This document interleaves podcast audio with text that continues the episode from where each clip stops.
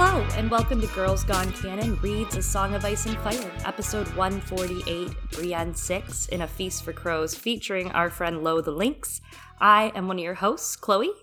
And I am another one of your hosts, Eliana. And yes, today we are joined by special guest Lo, and maybe also by other special guests too, Tiki.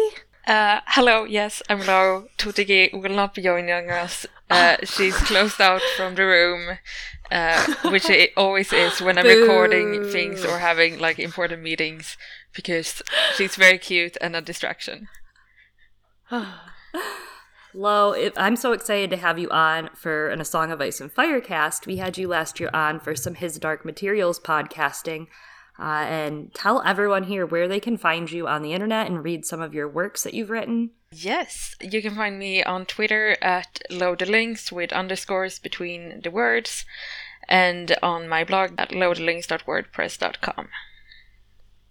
Yeah. Yeah, Lo has done some impressive writing and work on gender studies and queer analysis in A Song of Ice and Fire and His Dark Materials and some other fiction, actually, too, that I highly recommend checking out. Take a break, kick back, open the WordPress, and go to town because there's tons to read. And a lot of those essays have been on Brienne, and I think you've all probably heard us cite many of them several times already throughout this run. Maybe some of the other the other POVs as well. So we were like, I mean, obviously we got to have Lo on for this. Yeah, it was kind of funny when he announced it, and everyone in the Discord was like, "Okay, so when is Lo coming on?" And I'm like, I mean... you had to keep the secret also for so long. You were, I felt a little bad for you too because uh, people were guessing who the next POV was. Lo was just conspicuously absent to me. Lo was an agent of chaos. Oh, that's right. No, no, Lo was the agent Lo, of chaos. That's right. That's Lo right. was an agent of chaos. So over at the Discord, you get access to the Discord if you are a patron member at Thunder tier or above. And our Thunder tier patrons like to speculate about the POV. Whatever the next POV is that we're choosing, everyone's always guessing. They think there's a method to the madness, which there is, to our credit. Uh, and they always are guessing. And Lo knew for a very long time, and Lo had to keep their mouth shut for yeah. a very long time about it, but was sowing discord in the discord was just sowing chaos in there saying what if it's so and so what if it's so what right, if it's daenerys because of this thing? Yeah i was hmm, impressed. interesting that's a good thought. You're like that's a good thought. That makes sense. And i'm like god damn it Lo. I had a lot of fun. It was fun. I'm glad you had fun You've had a taste of playing God in the Discord, is what I'm saying. Uh, now you know what power feels like. Yeah. Um, Powers, power. Well, Lo doesn't know the next POV. I do not. To be That's fair, true. for once, this That's is true. you know, uh, often we get people come on for the last guest and they have to know before everyone else, right? Last guest of a POV always knows. So you don't know that yet. Maybe you'll winkle it out of us. We'll see. We'll see. I have my theories, uh, but I'm not. I'm not sure. I'm not sure. it's Sansa. I mean, obviously it's Jaime again. So I mean that that actually could make sense too. You know, Sorry. maybe if we invoke Jaime don't, uh, again, we'll end the pandemic. You know, we started the pandemic off with Yes. Jaime. Bring it full circle. You know, that's I don't know if I'm willing to do that for everyone. I'm sorry if that It sounds could selfish, but that's a lot. I, I don't know. Anyways, Uh, well, we're so excited you're here and joining us. Uh, welcome back to the podcast. You always have a seat at the cast, and we'll do a quick little bit of housekeeping up top here, and we'll jump on into some of the really good Brienne stuff. First thing, this month we will be putting out a Patreon episode on a different series, not A Song of Ice and Fire, nor His Dark Materials, but on A Song of Achilles by Madeline Miller, one of my favorites. I'm so excited to read this book. If you are into Greek mythology, into sadness, being sad mostly, and if you just are looking for something to read, pick up A Song of Achilles. It's very good. And we're going to put something out on that this month for patrons in the stranger tier and above because patrons in the stranger tier and above have access to bonus episodes every month, every month on their private Patreon RSS feed. yeah, it's a it's a good book so far. Very much enjoying it. And I mean, uh, not just if you're a fan of all those things, if you're a fan of good writing and language, prose, how words come together, very much enjoy. The one after this, Circe, the other one, is, I, I will say, once you read the Song of Achilles, you have to read Circe too, because the imagery, uh, Circe being Helios's daughter, especially, and just like all the imagery is so good, and some of the really good gender stuff going on in it. Uh, I really like that one more, even, I would say, but uh, they're both really good. I do think that's the beauty of a lot of authors. You know, they their first book is good, but a lot of the time, unlike with bands, again, unlike with musical artists, the the second book is better. Sophomore albums, meh, sometimes hit or miss. Second books tend to be, you know, really good as people are hitting their stride. Other things, if you enjoy coming together with other people, or if you also perhaps are an agent of chaos, as Lo is, we do have a Discord, as Chloe mentioned.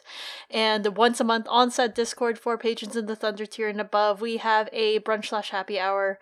And that is this coming Saturday. Yes, tomorrow, if you are part of the public, December 18th, 1 to 3 p.m. Eastern Time. Yeah, and what's our theme this month, Eliana? Reindeer games. At long last, it is real. Lo, you can perhaps inform us a little bit about reindeer. Absolutely. and their games. Lo actually has had quite a few slides at previous potluck presentations about reindeer, so that's why. Yeah, I mean, last time I talked about eating them, so uh, maybe yeah. a different vibe this time. That's different, yeah. More I uh I, I did show your slides from our harvest brunch, your PowerPoint slides. I showed them to my husband's mother's partner who's uh Swedish and he he was corroborating all of it and telling me, "Oh yeah, I used to eat this here and then and this time and it was really crazy." So maybe you'll bring some reindeer knowledge for us. I'll try. I'll Some of the games that they play. Speaking of animals, Oh my god. Of course, we will not be having a reminder His Dark Materials episode this month in December. You will have to wait till next year. However, we're going to make up for missing it in December. We just need a little quick break at the holidays. I know you all probably feel the same. Holidays are crazy. But we're going to have two episodes in January, and two episodes means we are going to have one episode at the front of the month and one episode at the end of the month, at the back of the month. Eliana wants me to say.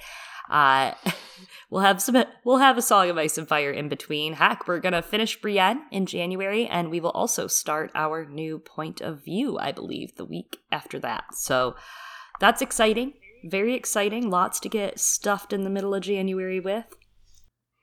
yes, a sandwiched month to start things off. It's it's also kind of like Janus, you know, the the god for whom January is named, facing both ways. That's what we're doing with the historic materials. Chloe's just nodding. Lo's Yes. also just nodding. Let Eliana have her fun. Yeah, we're having lots of fun. Um, look at all the fun we're having. Well, I love that quote. I, I'm sure you all hear me say it all the time. I don't know why. That scene. I love quoting it. And I mean, let, let's keep the fun going, right? So, speaking again, once more, of Discord, here's a comment from our friend Maddie. As this is our fulfilling our emails and tweets of note. Yeah, our friend Maddie left a comment about last week's episode, Brienne 5, and said, I'm at the part where you're talking about Brienne as a threat to Tarly's masculinity. I think it's not just that Brienne breaks the line of gendered norms, but her skill and paper shield make him unable to react in the violent way that he did react to Sam when he disappointed his conception of gender norms. I just thought that was an interesting insight. Yeah.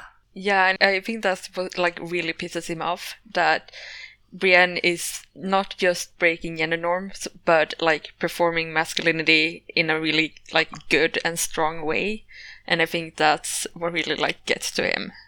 Um, so yeah, love that comment from Maddie as well. Yeah, not only is it like awful to him and terrible and annoying and frustrating, but also it's legal. Like, that's like the Terrible. worst. He's like, it's legally backed.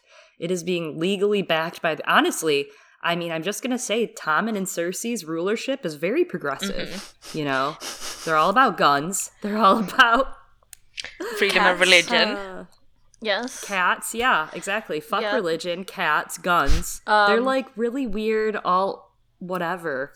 Yeah, the only the only policy I'm really against is you know the outlawing of beets and neeps. I I quite Yeah. like these kinds of root vegetables. It's the only thing that I'm Yeah. you know, putting my foot down on. But yeah, I mean, as you said, it's the legality in every single spectrum of power, right? Brienne's got Mhm. got it, and Randyll Tarly doesn't, and Randyll Tarly's like, I don't understand. I'm doing it all the things right. Why does Yeah. this freaking gender freak do it better than me and have the backing of the crown? I don't get it. Exactly. Why is society making out with her and not me? uh, it's very frustrating for him, I can imagine. I'm glad he's frustrated. Oh my god. Agreed. Well, if you have any comments on this episode or other episodes that you're listening to in your reread with Girls Gone Canon, feel free to send us an email over at girlsgonecanon at gmail.com, C A N O N, or a tweet or a DM at the same place, Girls Gone Canon, or join the Discord and, you know, raise your voice up and leave some awesome comments like Maddie here did. Yeah, or you can leave a Podbean comment as Thunderclap did last week. Or any any of the other venues. Send a dove. Send a raven. Yes. Oh my god, That would send be a raven. impressive. Do you accept smoke signals? Mm, I have to learn it first, but Yes. theoretically I do. Let me record it and then and then slowly translate it. hmm. Hey, and if you run out of ways to send those messages, you could always send them through a storm, right? Mm. Like a like a round of lightning, one could say. Wow, I was I was thinking dreams, but wow, Ah. well done, well done. Yes, through Thank you, a thank storm of swords. Uh, let's talk about what we missed, right, in the lightning round. Starting with Samwell 3. Sam tries to punch some sense into Dareon, but ends up thrown into the canal. He's fished out by Xhondo, who believes in his dragon story. Jaime 3. Jaime releases prisoners at Harrenhal and punches Ronnet in the face. Lots of punching. Lots of punching. And then we have Cersei 6. Cersei Lannister rearms the faith. Hmm. Ooh, interesting choice. The Reaver. Victarion agrees to go on a journey for his brother, but inwardly plans to take the treasures for himself. Jaime 4. In Darry, Lancel plans to join the Warrior Sons. Jaime realizes Cersei was cheating on him. He tells Ser Ilyn his truth. And then we are at Brienne. And Brienne is led to an island where peace has been hard earned. She seeks Sansa Stark, but uncovers truth in war, death, which only reinforces her mission protect the weak and innocent at all costs. Why is she so good? I love Brienne so much. I know. Sorry, I only have so many chapters left to say that. It, uh, we, one day we'll, we might have more chapters, but for now we have this one, and it starts with the septry stood upon an upthrust island half a mile from the shore, where the wide mouth of the Trident widened further, still to kiss the Bay of Crabs. Even from shore, its prosperity was apparent. Its slope was covered with terraced fields, with fish ponds down below and a windmill above, its wooden sailcloth blades turning slowly in the breeze off the bay. Brienne could see sheep grazing on the hillside and storks wading in the shallow waters around the ferry landing. Sheep.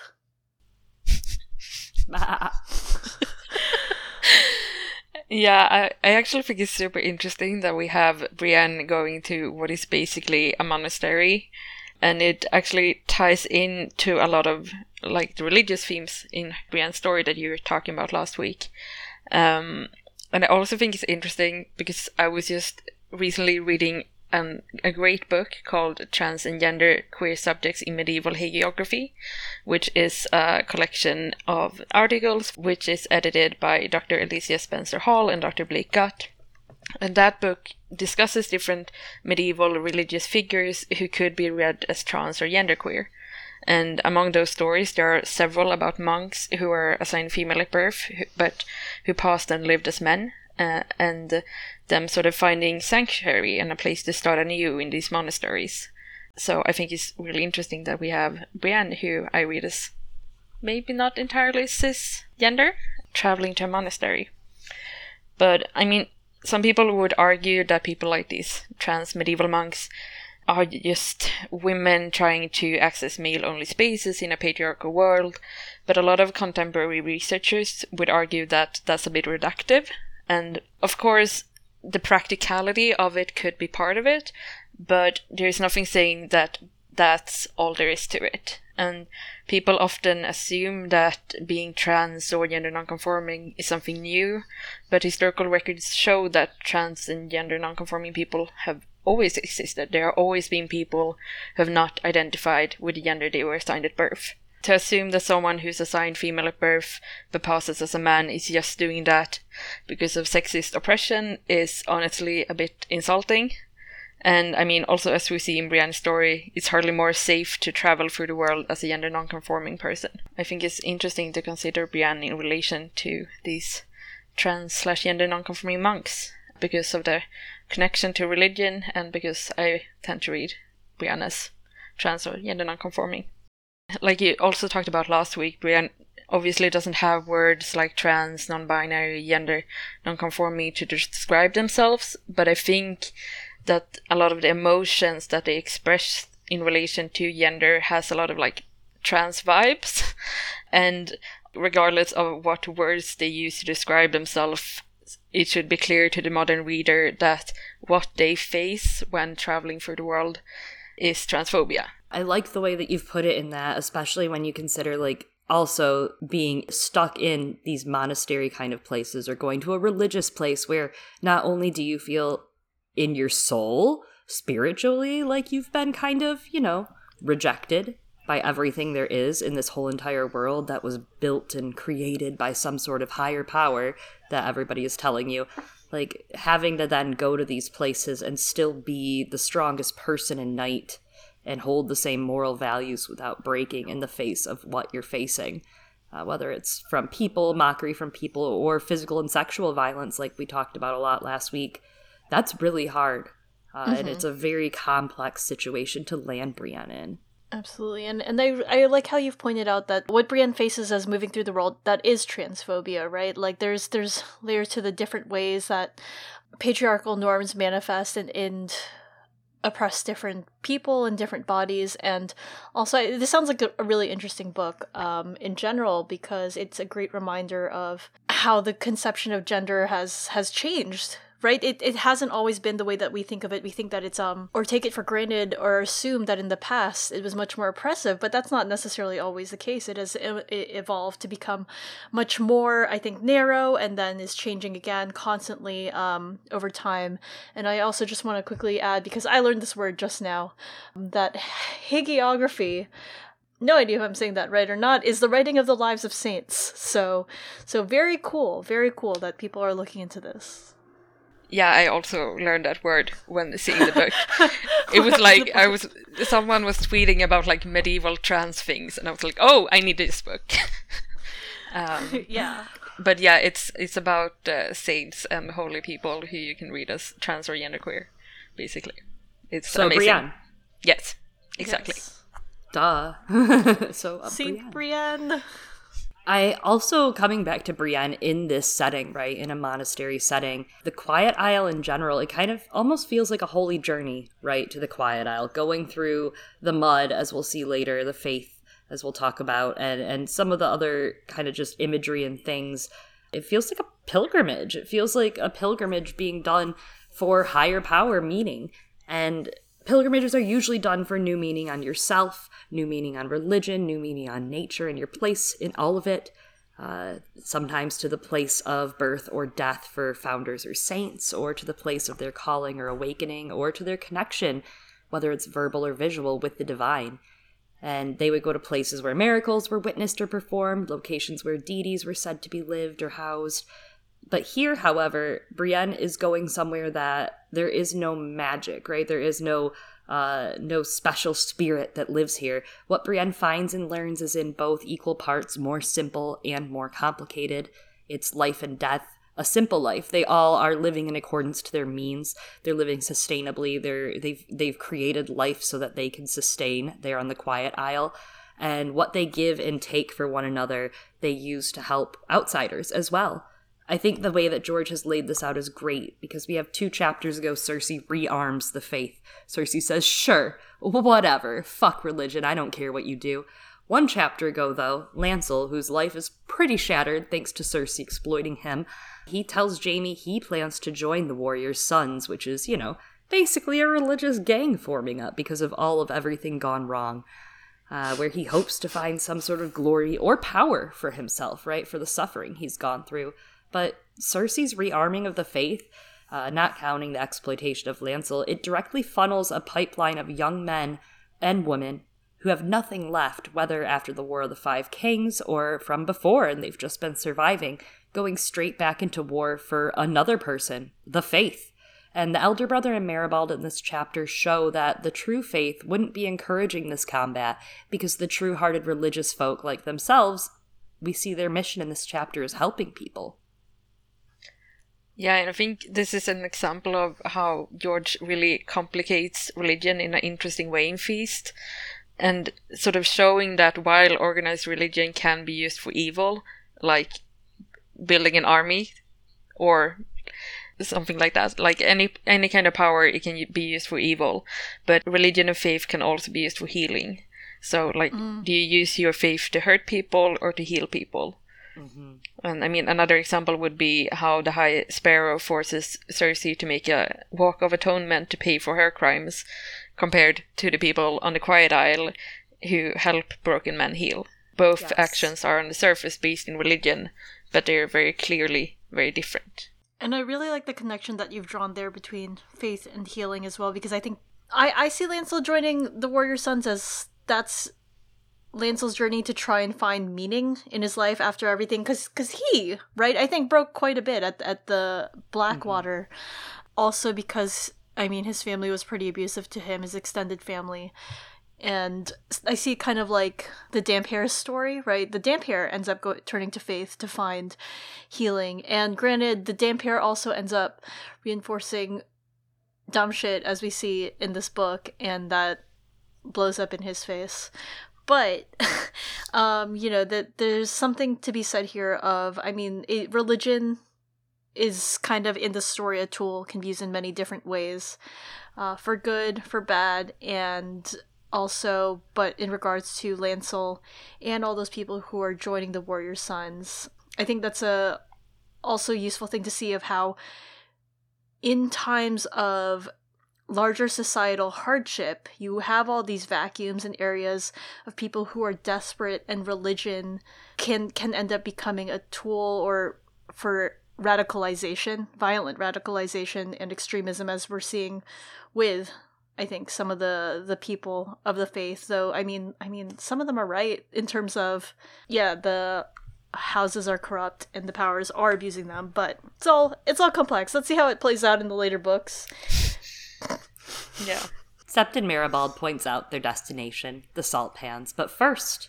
we eat as they admire the scenery Pod asks why is it called the quiet isle atonement answers Maribald only the elder brother and proctors speak, and the proctors only get one day a week to speak. And that day is the most annoying of the week because they have to hear all the sins from everyone, and Sandor won't shut the fuck up about the Stark sisters. Podrick likens this to the Silent Sisters, parroting a rumor that their tongues have been removed, but it's just a rumor, Maribald disputes. Mothers have been cowing their daughters with that tale since I was your age. There's no truth to it then, and none now. A vow of silence is an act of contrition, a sacrifice by which we prove our devotion to the seven above. For a mute to take a vow of silence, it would be akin to a legless man giving up dance. I do appreciate Maribald's clarification here on the nature of sacrifice. That sacrifice is actually about someone giving up something of themselves. That they are the ones who have to live with their own consequences within their own life rather than someone else doing it for them. Uh, and and also this idea that atonement, you know, remorse, apology, that it is an act. It's not just one single moment or act, right? It is a continuous act. It's not a transactional thing. Wait, so you're saying that a sacrifice you you have to give something up that actually affects you for it to be a sacrifice? Like you have to consciously That's very interesting. I wonder what yeah. that could mean and what connotations that could have on for the plot moving forward in this series. Yeah, it's almost like hypothetically speaking, burning a child to get magical power isn't like a true sacrifice. Yeah. So, like, if Jesus put a rabbit on the cross, it's his favorite rabbit, to be sure. Like, it is his favorite rabbit. But if Jesus had put a rabbit on the cross instead, everything all would have gone the same? Is that? Hmm? Yeah, yeah, or even a lamb. But you know, it turns out, yeah, it's almost as as you said, right? You're not supposed to get something better out of it for yourself, and also you're the one who is supposed to something bad's supposed to happen to you yourself. Hmm. Oh my God. Hmm. Literally, This is all really interesting. That's what you're talking Very about, right? interesting. God. Theoretically, hypothetically. This Azor Ahai guy is an asshole, is what you're saying. Is that? Hmm. Hmm. Hmm. Hmm. Hmm. Well, Anyone who wants to sleep beneath a roof must walk with Septon Maribald down a very special path the path of faith. It's very muddy. Don't get caught in the quicksand, he says, or you might drown. Brienne notes that the path of faith is also crooked. and this is the part where my most favorite character shows up, right? Because we find out that Dog, rather than bounding ahead, is staying very close because Dog realizes that uh we gotta stay close if we're not gonna drown. And so Brienne follows behind the others' tracks, and then behind them is Pod, then Hyle Hunt, and Maribald continues to lead everyone. Also, there's a this moment where Dog gets into a skirmish with a crab, and I'm like, oh yes, because the Bay of Crabs is close by, that's why there are crabs, and also Dog. Anyway, you can tell if I wrote this outline. I love Duck. I put so much dog into this outline. Hyle is confused as to why they are walking away from the quiet isle as opposed to towards it, and Maribald explains faith. Is this path a metaphor? Hmm. Hmm. Hmm. Sounds suspicious. Can't be. Can't be. It couldn't. It couldn't possibly be a metaphor. No, no, no. But I mean, yeah. Um, basically, what we get told is that it's easier to travel along a path well trodden. Staying straying off the path is risky. I'm I'm just gonna go have to go a bit academic on y'all again, and because I think this path is really interesting as metaphor, and because one of my absolute favorite scholars is Dr. Sara Ahmed, and she writes a lot about paths and lines when discussing how society is structured, basically. And her, her argument is that from the moment we are born, we're sort of set on this path that we're expected to follow based on our assigned gender, our sexuality, race, class, etc. And we're perceived as normal if we follow this line that we're expected to follow. And I'll just quote Ahmed's book Queer Phenomenology a bit, where she says, To follow a line might be a way of becoming straight, by not deviating at any point. I have always been struck by the phrase a path well trodden. A path is made by the repetition of the event of the ground being trodden upon. We can see the path as a trace of past journeys. The path is made out of footprints, traces of feet that tread and that in treading create a line on the ground. When people stop treading the path, it may disappear. And when we see the line in, of the path before us, we tend to walk upon it as a path clears the way. So basically, it's easier to walk on a path well trodden, a path that other people have taken before you. But there's nothing saying that you have to walk on this specific path, that this is the path that needs to exist in society, in the world, in nature. It's just a path well trodden that people have taken before. But if you choose another path, if you deviate from the straight line, you tend to be seen as a deviant. And I think so much of that is what Brienne goes through throughout the story, as they sort of try to make their own path and keep bumping up against obstacles because of it. Ahmed would call this stopping devices because when you don't follow the institutional line, you come up against these devices that stop or block your path. Like to take example from my own life, I was retrieving a parcel from the post office a while back, and the person at the desk uh, at first didn't want to give it to me because they read my name Lo as masculine. I didn't. They didn't read me as masculine, so it's like straying off the path literally stops you in your everyday life. I love the way you put that, uh, especially like because there's so much detail too of how the path like disappears below their feet as they walk.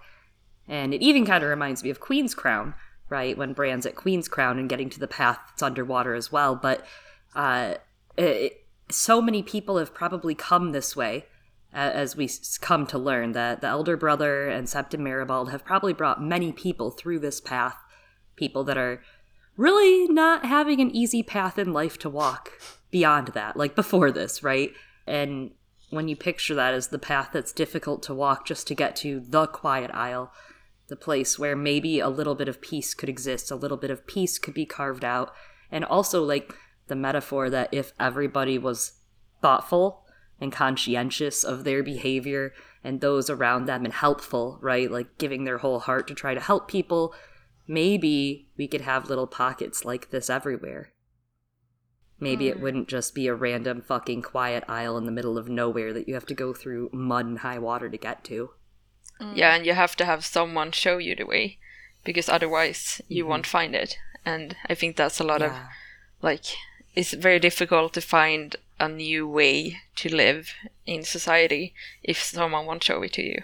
It's uh, like Mira said in the show. It's the only line that I ever think about from the show, like all the time. But you know, just As because opposed to look what at is all the it? fun we're having. the line that I think about all the time. Uh, yes, no, but the what? is- Some people will always need help. That doesn't Mm. mean they're not worth helping. I really like this uh, passage that you brought up from Dr. Ahmed and you know what you're saying about paths, but I, I kind of read it a little differently, right? Because Sir Hyle is saying, why don't we just fucking go straight for the isle? It's right there. I can see it. It's right there, right? And that's the path for many people when mm-hmm. they are cisgender, right? Or they get to live a heterosexual life. They get to see the straightforward line of this is the path that I take, and I can go there and reach the quiet isle, reach reach rest and peace. But for people like Brienne, right? The path, because we see Maribald doesn't exactly know the path, right? Maribald has to use the quarterstaff to sometimes feel it out, and sometimes the path does stray, very much like Brienne's journey as a knight errant, but also in mm. finding themselves.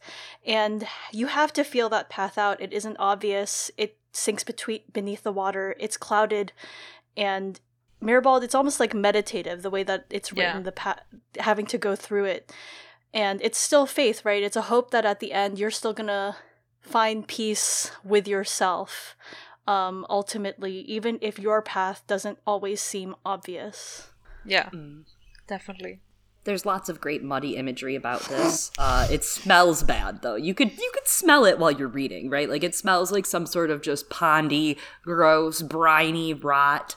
When they get to the isle, it's ringed by stones, and three men meet them. They're brothers. They're dressed like it. Brown and dun robes, wide bell sleeves, pointed cowls, wool wound around their lower faces because, as Eliana wants me to point out, we are in the middle of a pandemic. Damn it.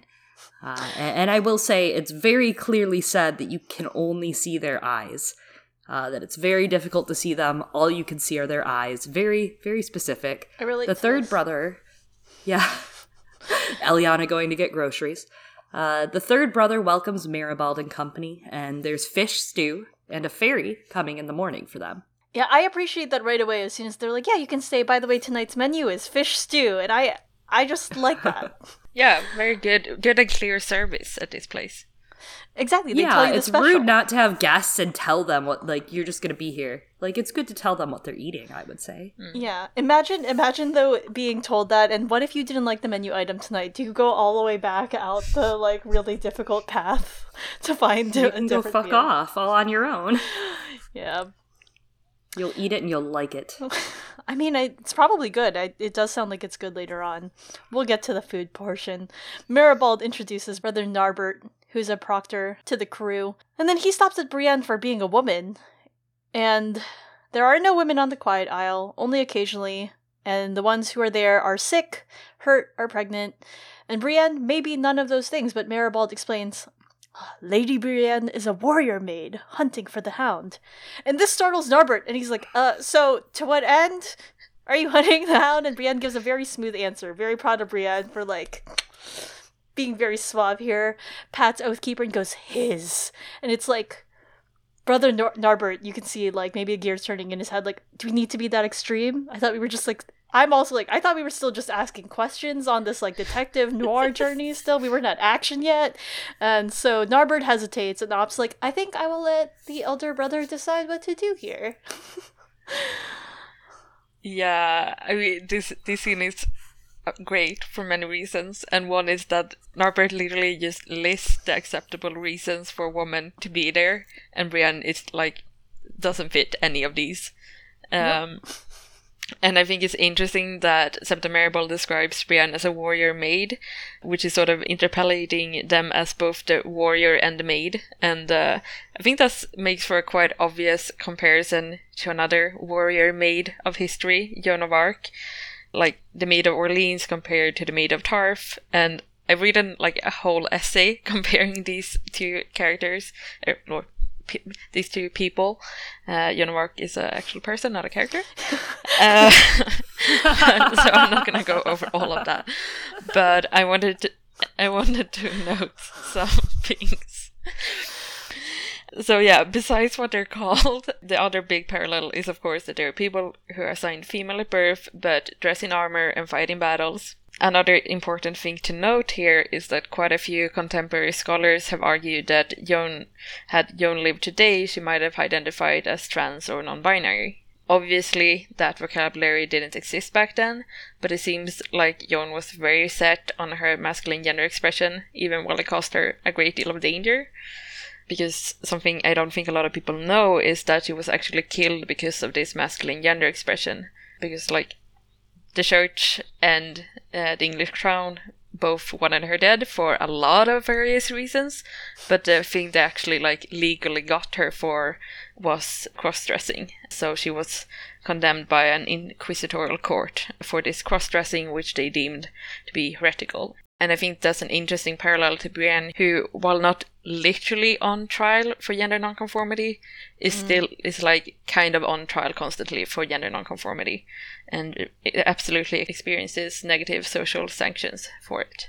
Absolutely, and I, I really like the comparison that you drawn between these two figures one a character one a real person she's real to me and that's what matters um but you know, I, I mean, both of them, right? They're they're concerned about justice, right? But I like that how you've pointed out ultimately what they pick this one spectrum of power on which to convict Joan, which is very interesting. I, I also like what you pointed out in terms of combining the warrior and the maid because we did discuss a little last last chapter. All right, so like where does someone like Brienne fit into the faith of the seven? But this idea that there can be new reinterpretations. It's not just a stranger and looking at both um, is interesting. And there are a lot of examples, right, of warrior maids. You brought up one, and also other classes of women warriors throughout history, throughout different cultures. And even within this story, we see some in other areas of Westeros. We see it beyond the wall, and the history of the Valyrian dragon riders show that this is very normal outside of the Andal tradition, which is why I think like that phrase comes easily to Maribald. And that is in fact a normal class or career track for someone to choose that there is a valuable devotion to it that faith and also that maribald has talking about has been talking about faith in regards to silence but also that path towards the sceptre and it implies that like maybe again this career track of being a warrior maid exists already especially because it's like so easily accepted as a rationale. And we do have one example from history, Jonquil Darke. So I kind of wonder if there were once maybe like many, many more warrior maids that were eventually just stamped out of Andal tradition, and also their stories just cut stop being passed along. I mean, especially so much is done through oral history. Yeah, I mean, the other like oral history example that I think of is of course Brave Danny Flint, who I mm-hmm. think who wanted to be a warrior even if they were assigned female at birth and got severely punished for it. And I think that's sort of a cautionary tale to all gender nonconforming people in Westeros. So hopefully the story of Brienne, the warrior maid of Tarth, can instead be an inspirational story for generations to come. I think we and people in Westeros need that kind of story to help us realize ourselves. Absolutely.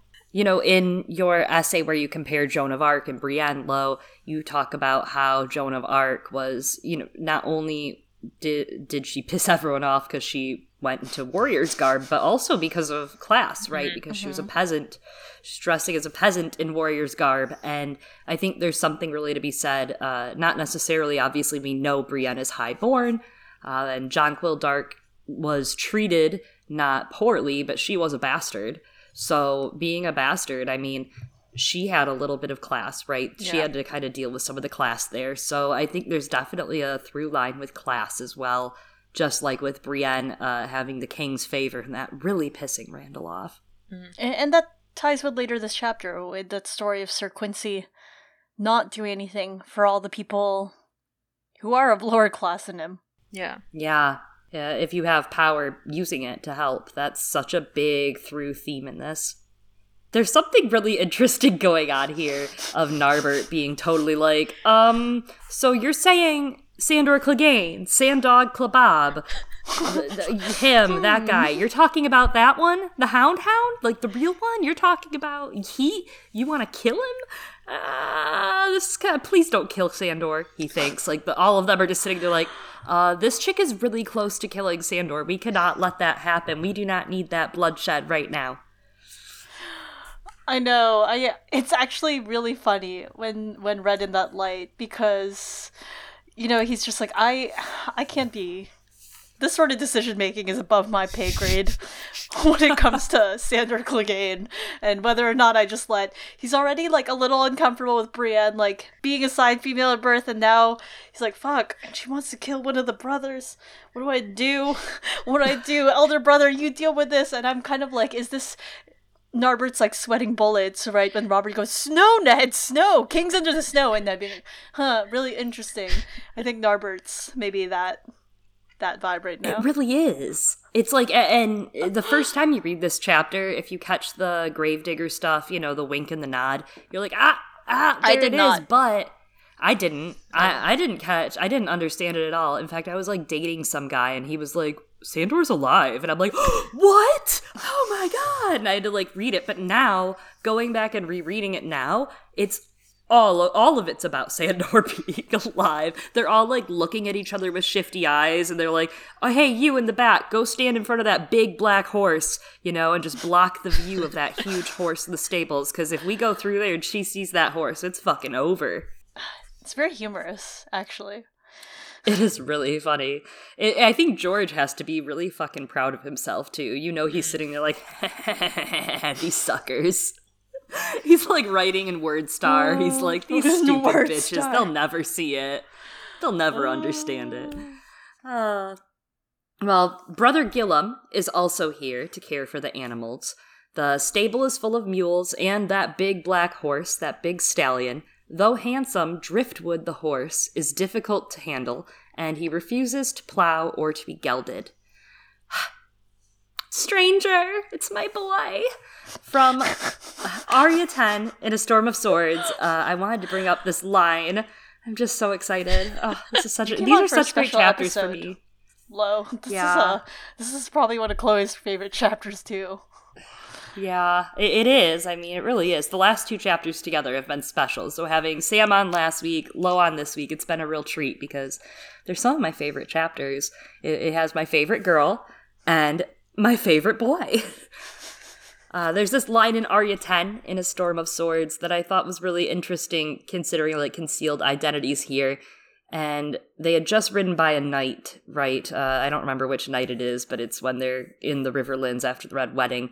And they fooled him, they had his head down. And Arya asks, How come he didn't know you then? And he says, Because knights are fools. It would have been beneath him to look twice at some poxy peasant. Keep your eyes down and your tone respectful and say Surala, and most knights will never see you. They pay more mind to horses than to small folk. He might have known stranger if he'd ever seen me ride him. Mm. Identities. I mean, it's right there, you know. That guy had never seen Sandor ride Stranger. However, Stranger's one of the most, like, easily spotted horses on a warfield. Like, you'd see that horse and you'd be like, that's a fucking good looking Destrier. That's an angry good looking Destrier. Yeah, and I mean also Stranger, like he's human, is not a big fan of being told what to do.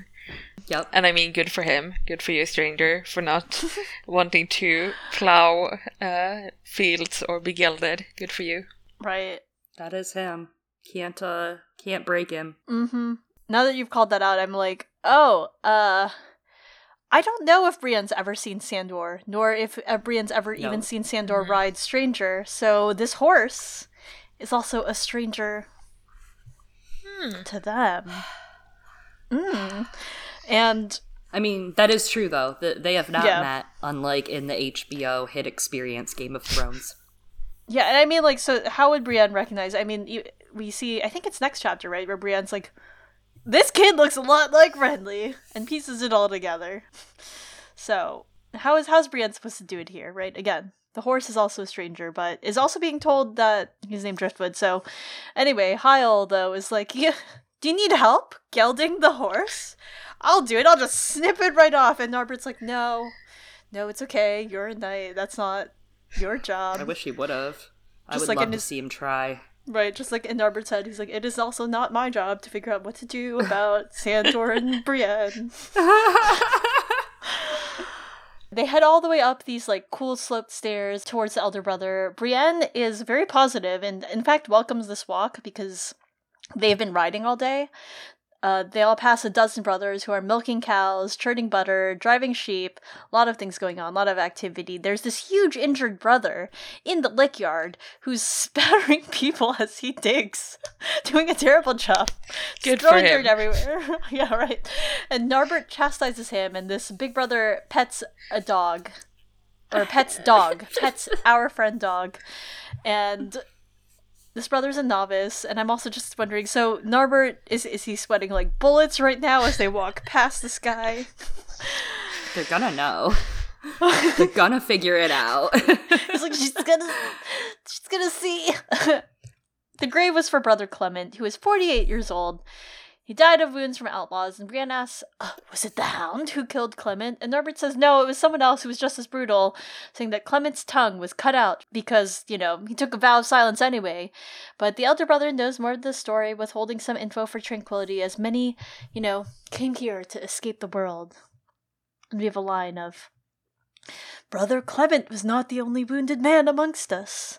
Some wounds do not show. like Sandor's man pain. Mm.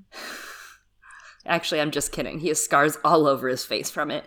Uh, I really love that they like refuse to sully his bad name. You know what I mean? Like, oh, they refuse to make it any worse for him. Like everyone is saying the hound did it. And they're like, no, it was someone bad though. It was someone else very bad. It was not the hound. Like defending him, even though you know, uh, as just the chapter before, as what we've talked about, and I probably will mention again. Jamie just a couple chapters ago was what saying, "Well, we got to go kill that fucker because he's crazy." Uh, so they have the the good and respect. They're like, "No, let's not make it worse for the poor fuck. Let's just I'm just gonna sully him, literally. Get him dirty. Ah, just make him dig dirt." They get to the arbor and they make their own wine. Actually, here wine, mead, ale. The war hasn't actually come here or touched here, so you know now it's going to because he wrote that line. I'm sure something's gonna happen here now. Thanks, God damn George. it. Yeah, they continue on this great guided tour. Brother Nor- Narbert's a great tour guide. Shout out to the vegetable garden. Then they stop at the Hermit's Hole, which is a door in a hill. I mean, this has to be a Lord of the Rings reference, right? I was kind of Googling it just for fun. I think so, right? Because it's like a hobbit hole. But also, there is an Isle of Wight, oh. W I G H T, in England. Oh. Benedict Cumberbatch apparently lives there, whatever. Other A bunch of other celebrities, too. And it has a place called Hermit's Hole on it. Ah, okay. So I wonder if it is a reference, but I found that crazy. I was like, Isle of Wight, Hermit's Hole. I did a little Googling. It does feel it does feel hobbity. I mean, Yeah. also they they're eating well, right? That's like that's a hobbit thing too, right? yeah. Yeah. And again, it means that everything's going to go to shit because, you know, the Shire. What the fuck? I like Damn. Quiet Isle. I do too, but it's too quiet, bro. You know what I mean? Like, it's. I, I, I worry about the Quiet Isle. I think it's going to get raised by something. It's gonna get real loud. Let's get loud. Let's get loud. Uh, 2,000 years ago, the first holy man went there and just into this hermit hole and worked wonders, inspiring others to join. And much, much, much later on, they added a door to this hill, and the cave is in fact actually now. It is not like cave like, it is very cute and cozy, and I think it would be wonderful on an Instagram account. Yeah, I mean, this whole place just feels like very Instagram. Uh, Mm-hmm. yeah, I to me in my head, the Quiet Isle is like part the Shire and part Mm. a Swedish island called Gotland, which is like both it both has these like beautiful beaches, but they're also like gorgeous nature, lush fields, and parts of it is also like austere limestone coldness. I love that. I remember your presentation on this. Yes. I mean if if you look at my Instagram, there's a lot of pictures of Gotland on it. So um yeah. It's sort of a mix of those things in my head. So Lo That's is nice. confirming, yes, Yes. the assertion. Hermit hole Instagram Yes. content. God. They meet the elder brother finally, who is surprisingly young.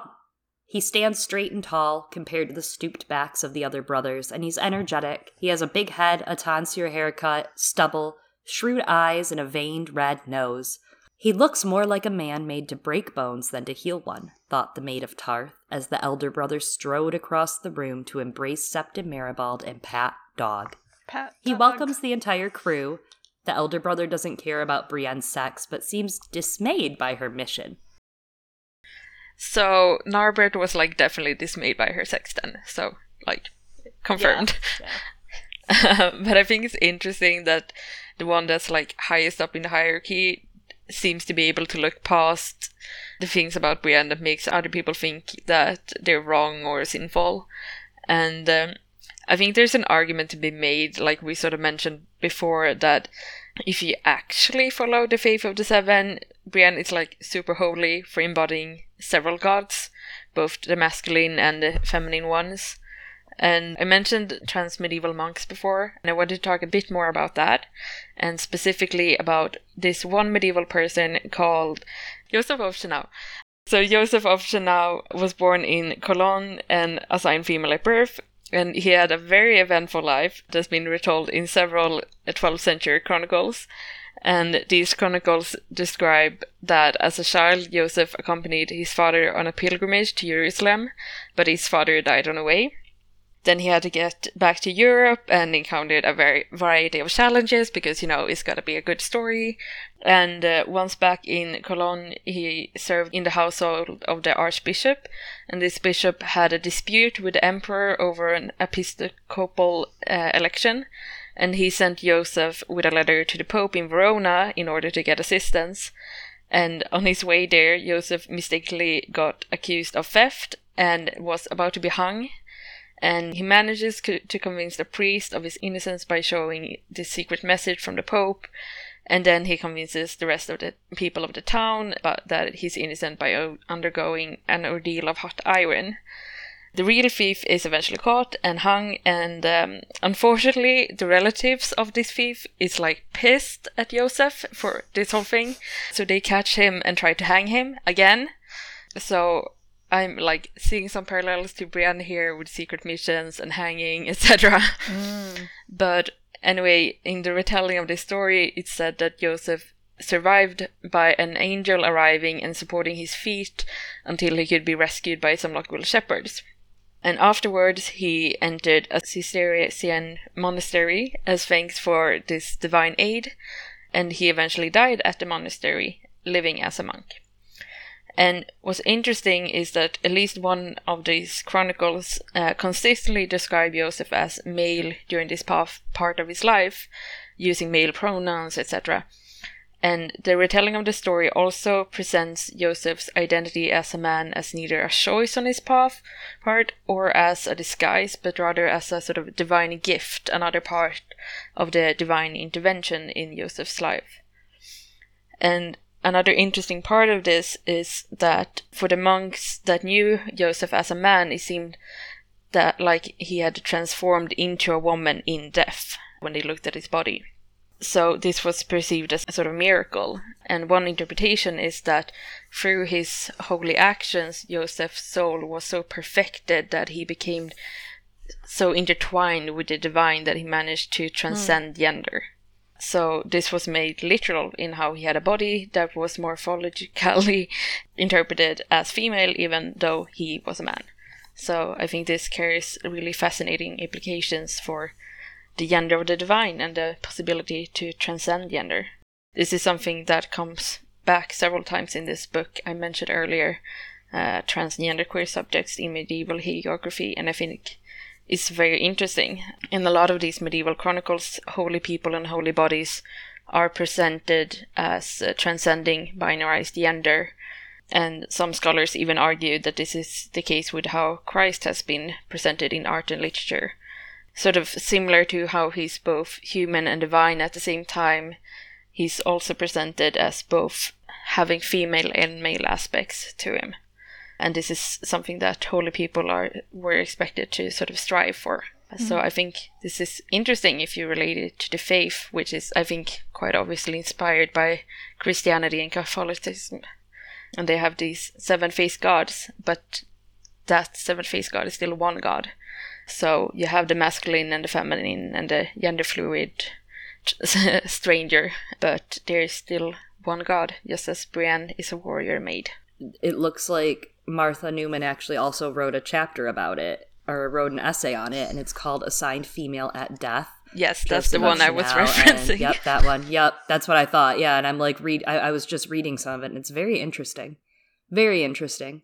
Also, just really like poetically horrible and sad, like that even at death, Joseph didn't get to you know express themselves or be them. They don't. You don't get control when you die over what everybody's going to say and do and mm. whatever. But how like corroborated through history it is through how many accounts. Very interesting.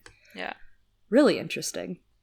Yeah, I, I don't really have much to add other than I mean, this is uh, really interesting and I again, you know, speaks to there are other ways that like gender was conceptualized, right? And and you know, this Christianity has like some aspects of Christianity have one take on it and there's many different other kinds and other beliefs and this idea of this holiness is really interesting.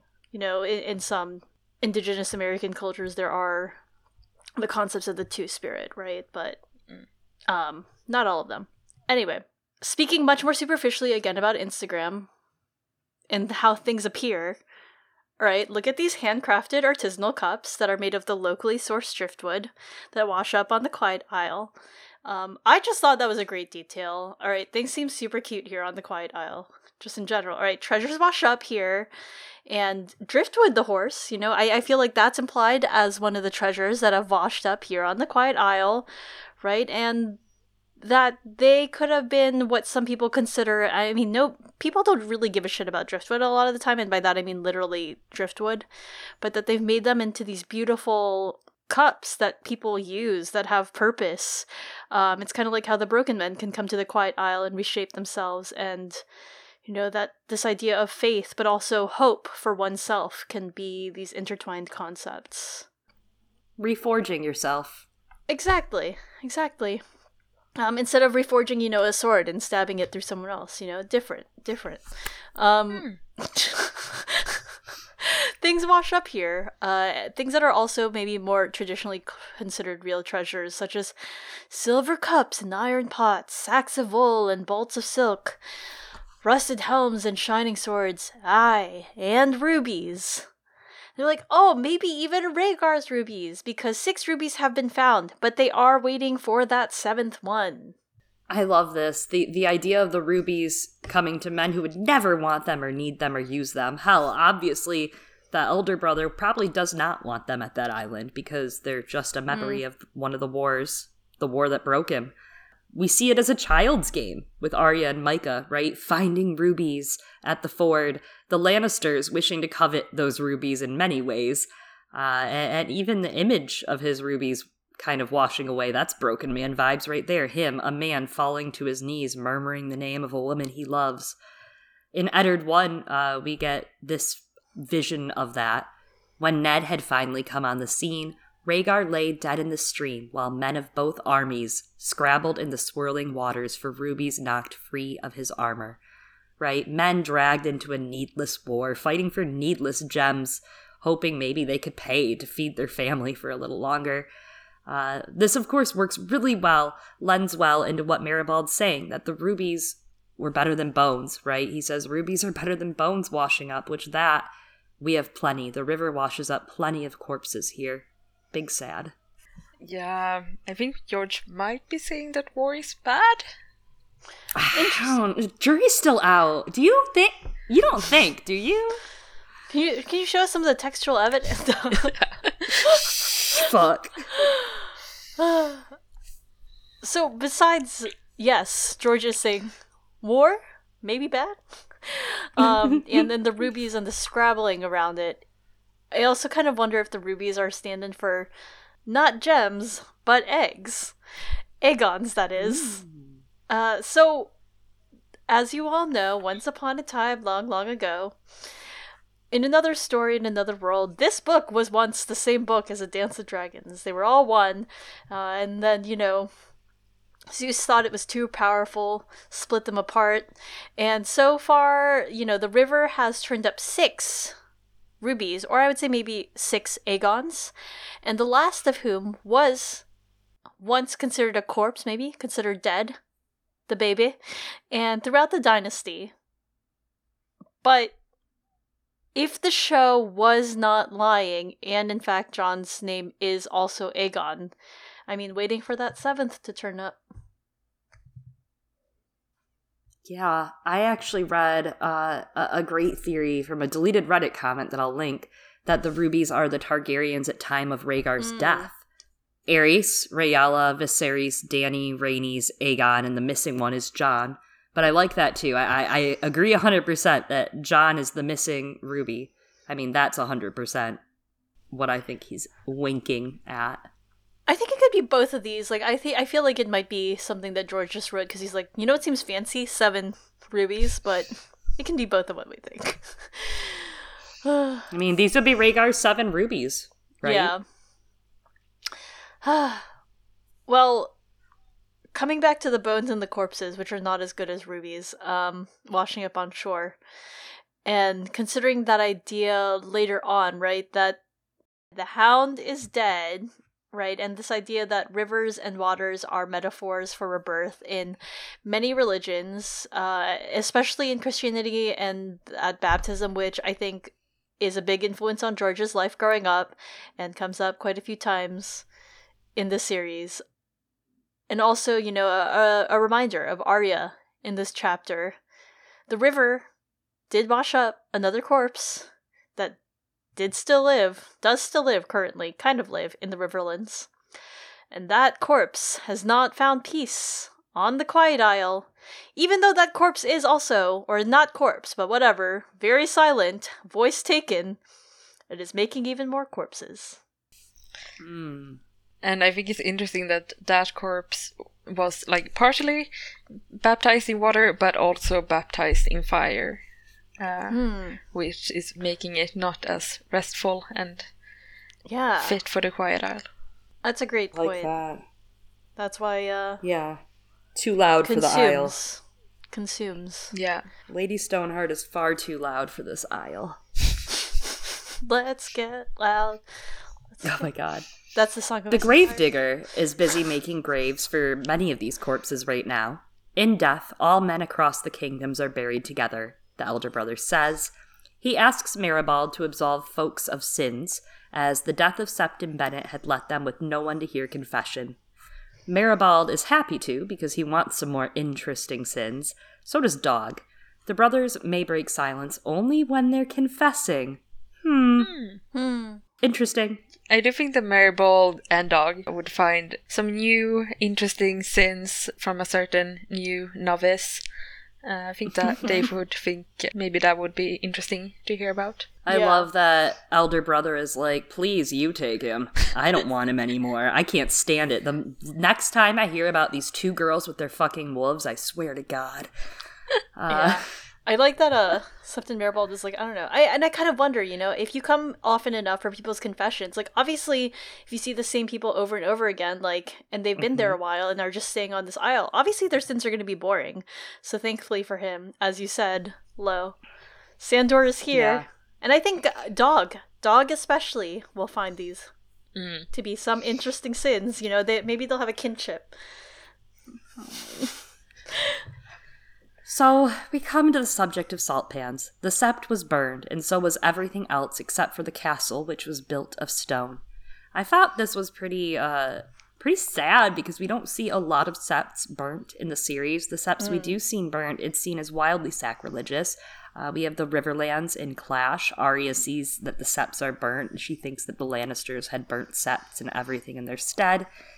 And we also hear Stannis vow to burn the Great Sept in King's Landing, uh, and and he actually burns the Seven. But this is looked at as a pretty sacrilegious act.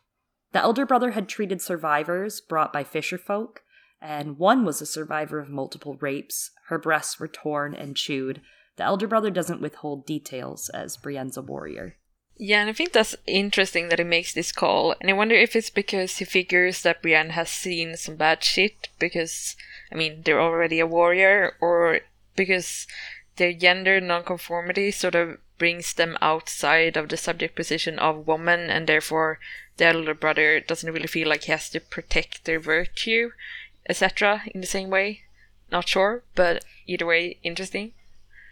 Yeah, because like he said earlier, right? Like that he was gently telling some of the things because the people on this isle hadn't signed up for more pain and bloodshed. But for her here in this mm. quiet confidence, he feels kind of that he can tell her that.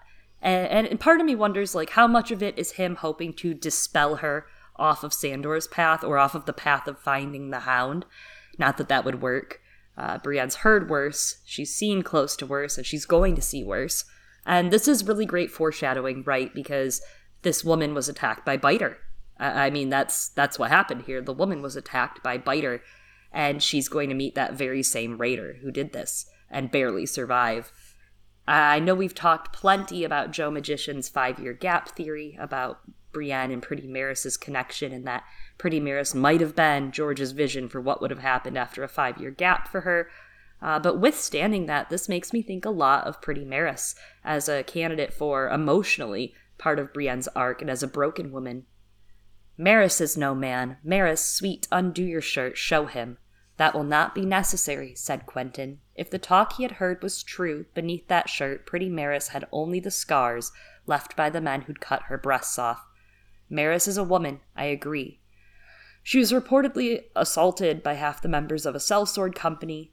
Uh, we hear that in the Windblown, and so like just thinking of Meris and some of the things. While Meris may not be the kindest woman in the story that we meet, right? She's not the the very poignant subject of songs, but what she went through to stay in that company and to be, you know, part of a sellsword company and actually make it. She faced very horrendous sexual violence mm. and violence in, in general just for being a woman. And I mean, not to state obvious, but obviously sex is not gender, so mm-hmm. her having breasts does not say anything about her gender, but this passage that you quoted really reminded me of something that Jaime says to Brienne in his first ASOS chapter, where he says, Do you deny your sex? If so, unlace those breeches and show me. He gave her an innocent smile. I'd ask you to open your bodies, but from the look of you, it wouldn't prove much. Hmm. So, like, with both Pretty Meris and Brienne, we have these, like, prove your womanhood by your body situations. And, but sort of like you say, Chloe, there is something there to be said about the danger of being recognized as a certain gender and when you're recognized as it or not. And it really reminds me of something else that Sara Ahmed says in another book called Living a Feminist Life, where she writes that no one is born a woman. It, it is an assignment, not just a sign, but also a task, an imperative that can shape us, make us, and break us. Many women who are assigned female at birth, let us remind ourselves, are deemed not woman in the right way or not woman at all. Perhaps because of how they do or do not express themselves. They are too good at sports, not feminine enough because of their bodily shape, comportment, or conduct, not heterosexual, not mothers, and so on. Part of the difficulty of the category of woman is what follows residing in that category, as well as what follows not residing in that category because of the body you acquire, desires you have, the paths you follow or do not follow. There can be violence at stake in being recognizable as a woman. There can be violence at stake in not being recognizable as a woman. And I think this is very true for people like Pretty Meris, but also Brienne, who've been given this assignment of womanhood, but because of the paths they've taken, they're not quite recognizable as women, and there's a lot of violence at stake in that. Absolutely. It's a really interesting quote and applied to Brienne's life, right? And the question you're asking of Brienne is in this liminal space and right now being allowed to quote unquote allowed to hear certain information, right? But at mm. the same time, you know, where where does that put them in terms of like how other people interpret Brienne, right? And the way that the elder brother is interpreting or reading Brienne's story and body almost as though the elder brother I almost wonder if if the elder brother believes that all the men across from the seven kingdoms can all just be buried together and they're all the same, I almost wonder if the elder brother, you know, having not batted an eye, as you said, when Brienne shows up and doesn't really care, has come to the understanding that, well, if everyone's the same in death, why not in life as well, right? What does it matter what Brienne's body is, and recognizing that Brienne can handle this sort of information. And as you said, right, Brienne is shown this violence constantly and i wonder if i mean the elder brother would even say this sort of thing depending right to someone who is a woman right but also a survivor of sexual assault in the same way that mm. this victim was and being like, I mean, you've experienced it, or would maybe out of sensitivity would not. I don't know. Depends. He seems like a the elder brother seems like a sensitive person who would know how to gauge that sort of situation anyway. But also in regards to what Chloe was saying of like, is the elder brother bringing this up to dispel Brienne from killing Sandor? You know, I'm again. I'm just still not sure how Brienne like bridged that gap between last chapter and this one of find Sandor, find the girl to suddenly we're gonna kill Sandor. How did well, you make that I, jump? I think it is also like a through line in the books right now of like the last chapter mm. has Jaime being like, you need to kill the hound. And every chapter has pretty much been like, you need to kill the hound to pretty much everyone in Westeros in this area.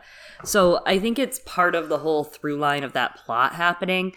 And I do think that killing the hound for her, especially because she keeps hearing of him, somebody who's being the hound, razing everything to the ground and burning septs, burning people down. And I think that they really see it as, you know, something they could possibly fix, that mm-hmm. they could do some good after they've been on this journey where they're trying, but it feels like they're not doing shit, right? Like, this doesn't feel like a very progressive journey for Brienne. Brienne has not gotten as much done as they would have liked to get done. I think there's really something in it that the elder brother uh, like uh, so last chapter septon Maribald has his great speech right? We love septon Maribald we love the broken man speech. It's very sad whatever yada yada yada. Okay that's last week. This week elder brother's much more understated in how he speaks. It very much gives off the idea that he's seen it all and it nothing surprises him anymore right? Uh, when he found sandor clegane that didn't seem to phase him you know dying that was nothing. So I, I think he's definitely seen it all. And I think mm, Brienne yeah. might not be the first that he's seen of a person that is displaced in their body trying to do something that is not necessarily what society lets, lets their gender do. And I, I do think the elder brother like seems to be much calmer, much more understated, much more finessed in the way that he says things. You have, like you said, Narbert's kind of a little he's a little something, right? Like he's a little much. he's, he's out here like yeah, yeah, absolutely. uh, and even Maribald, like he's a little intense, I would say. You know, just a little bit intense. Uh, and Elder Brother kind of finesses between those channels. He's not quite as intense in some aspects. Some aspects he is just as intense, but he's not quite as intense, I don't think. And I think he seems to like speak with his soul. Yeah. I don't know.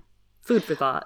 There was something that you said, Chloe, of like killing the hound, right? And and it made me think of the phrase of kill the boy and let the man be born, right? So mm-hmm. here we are seeing right now we are, we are killing the hound to let I don't know Sandor be born or whoever this person's going to become, and I'm also thinking of it in the context of you know perhaps less violently so, right? Because they're hoping that Brienne will choose a path of much more peace, but perhaps Brienne's story is a little bit like it, it just sounds terrible when I say it like this, though. But kill the girl and let Brienne be born, right? Yeah. Whatever Brienne Yeah. chooses, um, because you know, just same same as how in this passage has articulated from from Dr. Ahmed of um that womanhood is an assignment, right? Being a woman is an assignment. There's also that idea from many that being a man is also right. You have to pass certain rights, be certain things, whatever, all all this shit to like be considered be a man or whatever. But I mean, what does that path look like, right? If you are killing the girl, you don't have the assignment of like womanhood. You don't know what the assignment. You can't. You're barred from the assignment of manhood. So what? Brienne's got to make hmm their own curriculum. Yeah. Yeah. Well, and then you have characters like Sam, obviously that that really ties into so well with, and for for Brienne, I really I like that the kill the girl. That is what she's had to do, especially during this past time. Those notions, right? Like even later when she thinks about Renly and thinks about what the beginning of her journey was versus where she is right now and how much she's grown in this book alone, let alone the last couple books. And killing the boy for Sandor, like that's part of it, I think, too, that Elder Brother is trying to say that like some what happens when you kill the boy too soon, right? Like the boy was killed within Sandor far too soon as a kid. His brother put his face into that fire and killed the boy right then and there before Sandor was even done being a boy, before he was even able to think about being a man, you know, or want to be a man. He was playing with toys. He wasn't even a killer yet.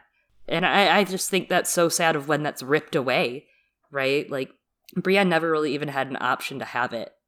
So for her, she's she's molding it on that path and she's working now to kill the girl and having that kind of freedom to express somewhat herself out here. And Sandor then, you know, you can't really control when someone else kills the boy before you get a chance to, I guess. Mm. Yeah. Well, let's bring it back to the woman that, of course, we're talking about that that launched this whole conversation. Wow, uh, the woman that died from salt pans. As she had died, she cursed not the rapists, but Sir Quincy Cox, who closed the gates and stayed safe behind his stone walls. Maribald points out Sir Cox is old, with all his men far away, his grandsons still children. What could he have done, one man against so many? He could have tried, thought Brienne. He could have died. Old or young, a true knight is sworn to protect those who are weaker than himself or die in the attempt. True words, and wise, the elder brother said to Septon Maribald. When you cross to Salt Pans, no doubt Sir Quincy will ask you for forgiveness. I am glad that you are here to give it. I could not. I couldn't either. Fuck yeah, elder brother. Good for you.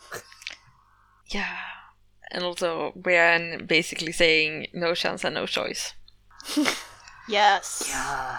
I just love that, you know, we start seeing the groundwork for the chapter here, right? And, and Brienne's values.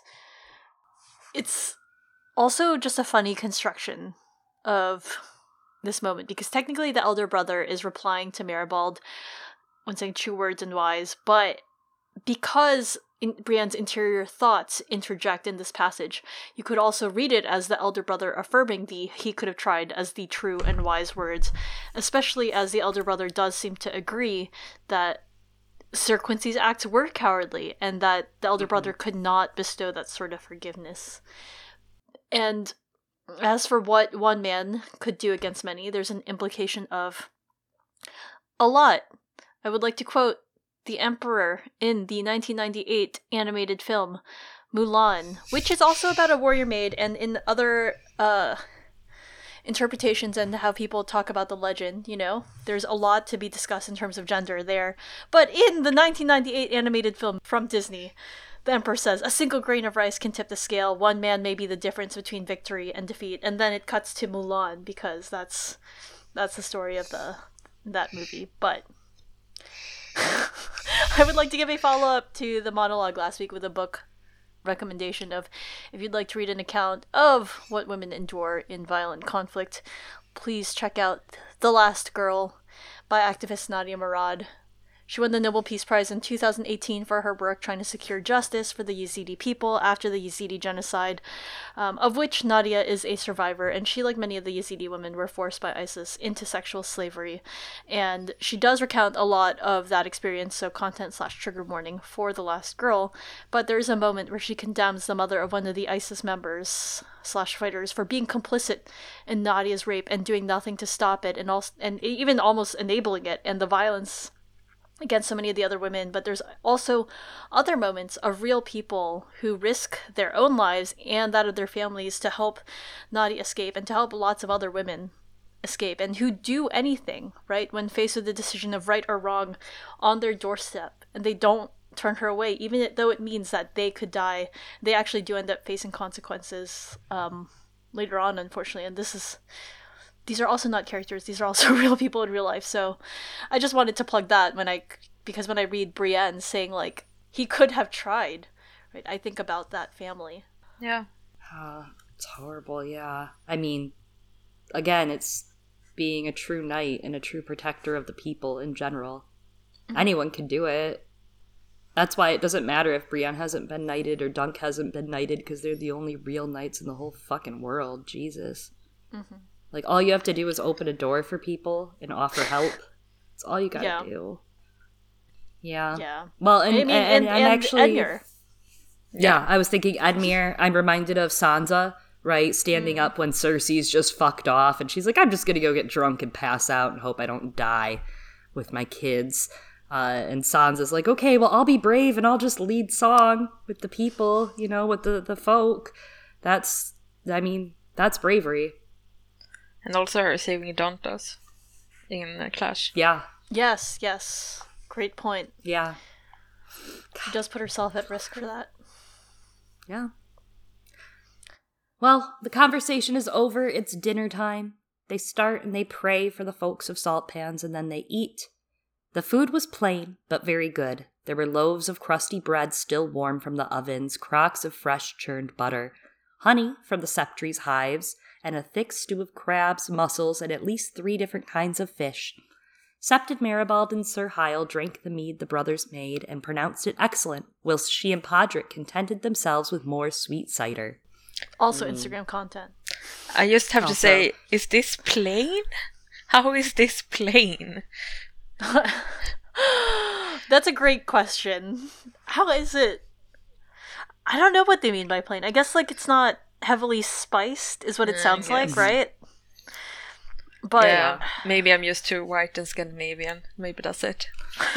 Maybe when you're just so busy dining at the Kingslayer's table, you know. Yeah. Brienne, you class That's true. traitor.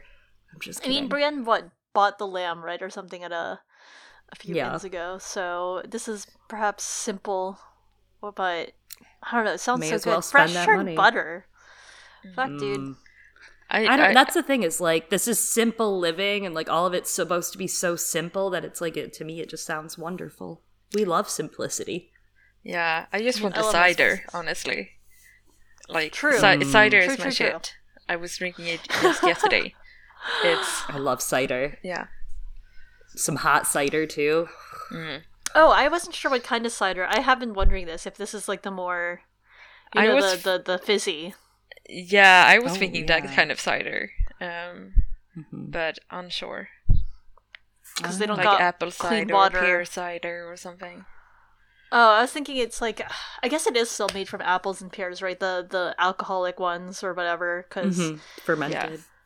I mean, they make their own mead, their own beer, their own ale. They got a great fucking gastropub going on here, you know. Yeah. Well, the other thing is like it's more than likely got at least some sort of alcohol content, right? Since They have water's to. not always clean Yeah. to drink. Mm-hmm. Yeah. so I'd imagine it's probably alcoholic. I wonder if one of these crabs is the one, one of the ones that dog fought. Uh. I hope so. That's like my favorite little clip, just of dog fighting the crab. They eat at the tables. Someone plays harp. Hello, another Rhaegar reference today.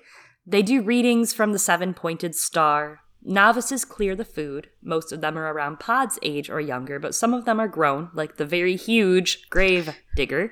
Then they're assigned lodgings. Pod wants to stay with Brienne, but since men and women can't share a bed in the Quiet Isle or a roof, unless they're wed, Brienne has to stay in a cottage. Which it's for women. It's over on the east side of the isle. It's colder, thornier, but also much more picturesque. Yeah, and, and there's just like so much here in this little short thing about like there's so much heteronormativity like you can't have men mm-hmm. and women sleeping together that would be improper but there's also just so clear how the gender binary is everywhere like where are you allowed to sleep as a gender nonconforming person and as a mm. gender non-conforming person you constantly have to navigate this binary where you aren't allowed in some spaces but Yeah. you can you feel very uncomfortable in other p- spaces I've I've constantly talked about Sara Ahmed in this episode, but in the beginning I talked about this thing with lines and institutional lines. Another part of that argument that she brings up is how these institutional lines uh, structure social space and make some spaces available to some people and not available available to other people. And as a non-binary person, this is something I have to deal with like constantly since I don't follow the proper straight line of gender, there are so many spaces where I feel uncomfortable because I just can feel like that these spaces are not made for me. And it can be something like being at a party and just feeling how everyone has this expectation of you to perform a gender you're not comfortable with. And then there's, of course, the classic example that's similar to what Brianna faces here of needing to use a restroom or in public or a changing room, and there are only two options for you, and you have to pick one and uh, pick the least bad one, the one where you're least likely to be harassed, basically. Yeah.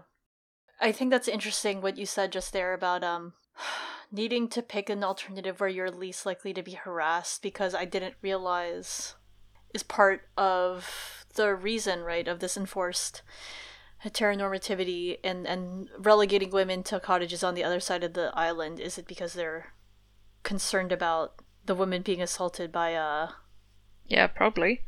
By um, recovering people on the Quiet Isle. ex-cons? Yeah, yeah, Yeah. right. That's pretty much what I thought. I thought he was hinting at like uh that like, oh, you know, they have to stay there because A, you know, we don't need the, the brothers getting any relapse ideas. Yeah, and Yeah. I mean, if you think about like the current bathroom debate going on in several countries, that's such a big part of it, where people are like we need uh, specific women's bathrooms because uh, of the risk of sexual violence, and then you're like, yeah, okay, but transgender, non-conforming people are harassed like regardless everywhere we go. So, like, please Yeah. think of an option for us too. Yeah.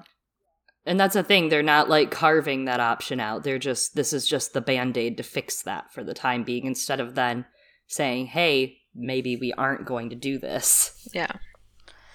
And and the risk of, I mean, I think in something that you've written before, Lo, that we have cited, I think at least multiple times here already, of like the because Brienne is gender non-conforming, would is that for Brienne's safety because other people, right, who may or may not be feeling that their masculinity is threatened right now too, especially if they're newer, just from the war, might try and take that out. But everyone seems to like pretty chill so far, though. I don't know at the moment at the Quiet Isle. Nar- but Narbert's got a strike, but yeah, Narbert's Yeah. Narbert's got a strike, but later on on their way, you know, because the tour never ends. Quiet Isle is a large territory, I guess. The elder brother points out that the fires of the salt pans are actually visible on clear nights across the bay. Um, there aren't many right now, but uh, this is, I think, a brief moment where I feel like George is drawing inspiration, just as an aside, uh, from his own childhood at the Fire and Blood Volume 1 release event in New Jersey. George disclosed that he actually used to look across from Bayonne, New Jersey, uh, at the lights of Staten Island, imagining that it was some wonderful, magical place, which elicited a lot of snickers from the audience. Um, it's a, it's a very big, I think, Gatsby's green light moment. Might ex- might explain uh, George's affinity for that story as well. But you know, as we all know, when it comes to Staten Island and the salt pans, it is just lights. Sorry, Staten Island. God. That's actually interesting. I didn't think about that. I was there, just to, you know. You were you were there. I was you, literally sitting two seats away from you.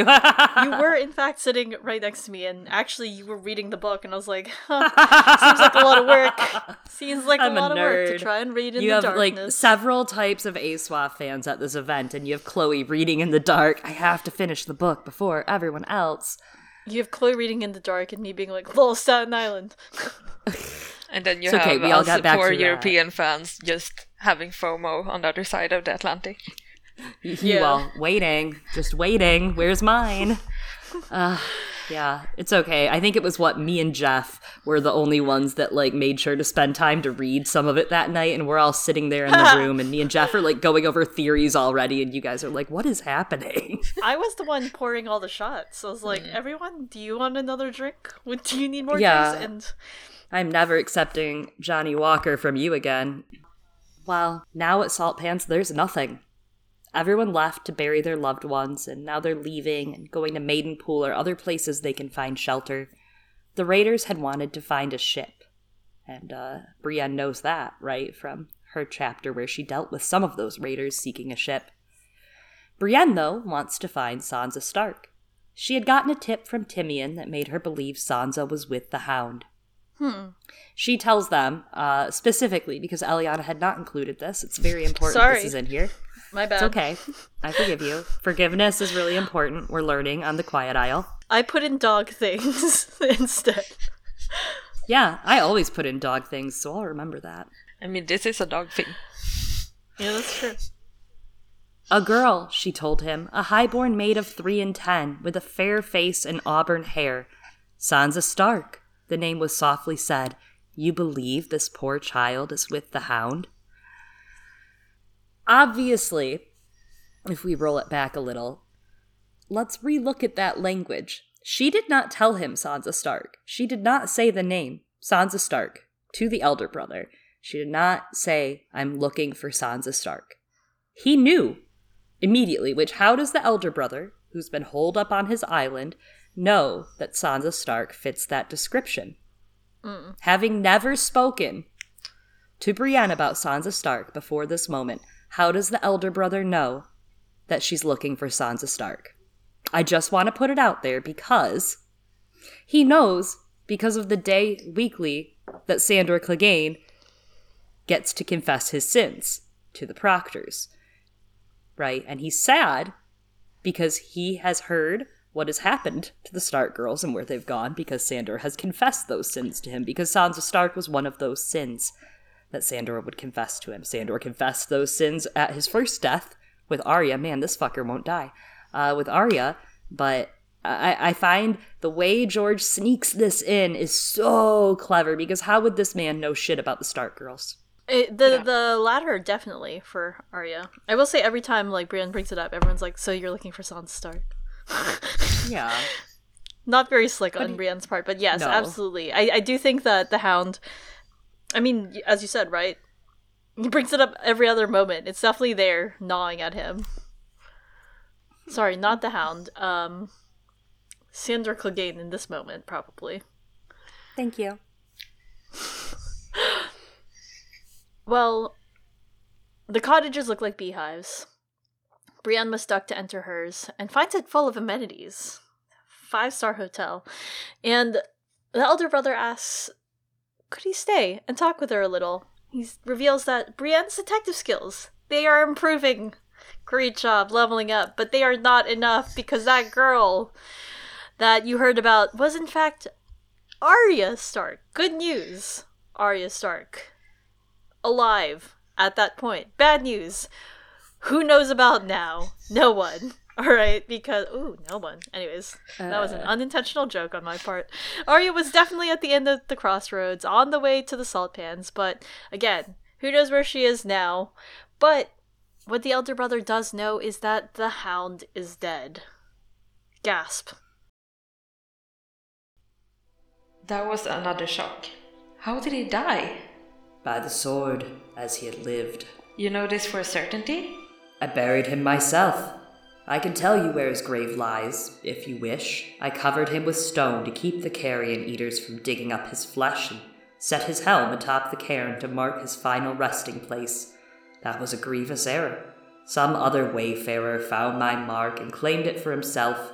The man who raped and killed at Salt Pans was not Sandor Clegane, though he may be as dangerous. The Riverlands are full of such scavengers. I will not call them wolves. Wolves are nobler than that, and so are dogs, I think. I know a little of this man, Sandor Clegane. He was Prince Joffrey's sworn shield for many a year, and even here we would hear of his deeds, both good and ill. If even half of what we heard was true, this was a bitter, tormented soul, a sinner who mocked both gods and men. He served, but found no pride in service. He fought, but took no joy in victory. He drank to drown his pain in a sea of wine. He did not love, nor was he loved himself. It was hate that drove him. Though he committed many sins, he never sought forgiveness. Where other men dream of love, or wealth, or glory, this man, Sandor Clegane, dreamed of slaying his own brother. A sin so terrible it makes me shudder to think of it. But yet that was the bread that nourished him, the fuel that kept his fires burning. Ignoble as it was, the hope of seeing his brother's blood upon his blade was all this sad and angry creature lived for. And even that was taken from him when Prince Oberyn of Dorne stabbed Sir Gregor with a poisoned spear. You sound as if you pity him. I did. You would have pitied him as well if you had seen him at the end. I came upon him by the trident drawn by his cries of pain. He begged me for the gift of mercy, but I am sworn not to kill again. Instead, I bathed his fevered brow with river water and gave him wine to drink and a poultice for his wounds, but my efforts were too little and too late. The hound died there, in my arms. You may have seen a big black stallion in our stables. That was his warhorse, Stranger, a blasphemous name we prefer to call him Driftwood, as he was found beside the river. I fear he has his former master's nature. The horse. She had seen the stallion, had heard it kicking, but she had not understood. Destriers were trained to kick and bite. In war they were a weapon, like the men who rode them, like the hound. It is true then, she said dully. Sandor Clegane is dead. He is at rest,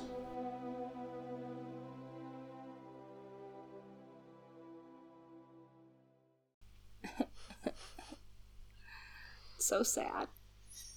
Love him so much. Or is it happy? What a nice history he suddenly has, right? Like he really knows a lot about Sandor Clegane. oh, I've heard of his deeds. Interesting. So Sandor Clegane was born at 1901 a.m. Blah blah. okay, what? Interesting history. Did you look up his Wikipedia, elder brother? Seems suspect. Well, at least the Quiet Isle is a place where some people can find respite, rest, rebirth. And I mean, like we mentioned before, this is very fitting for a religious place.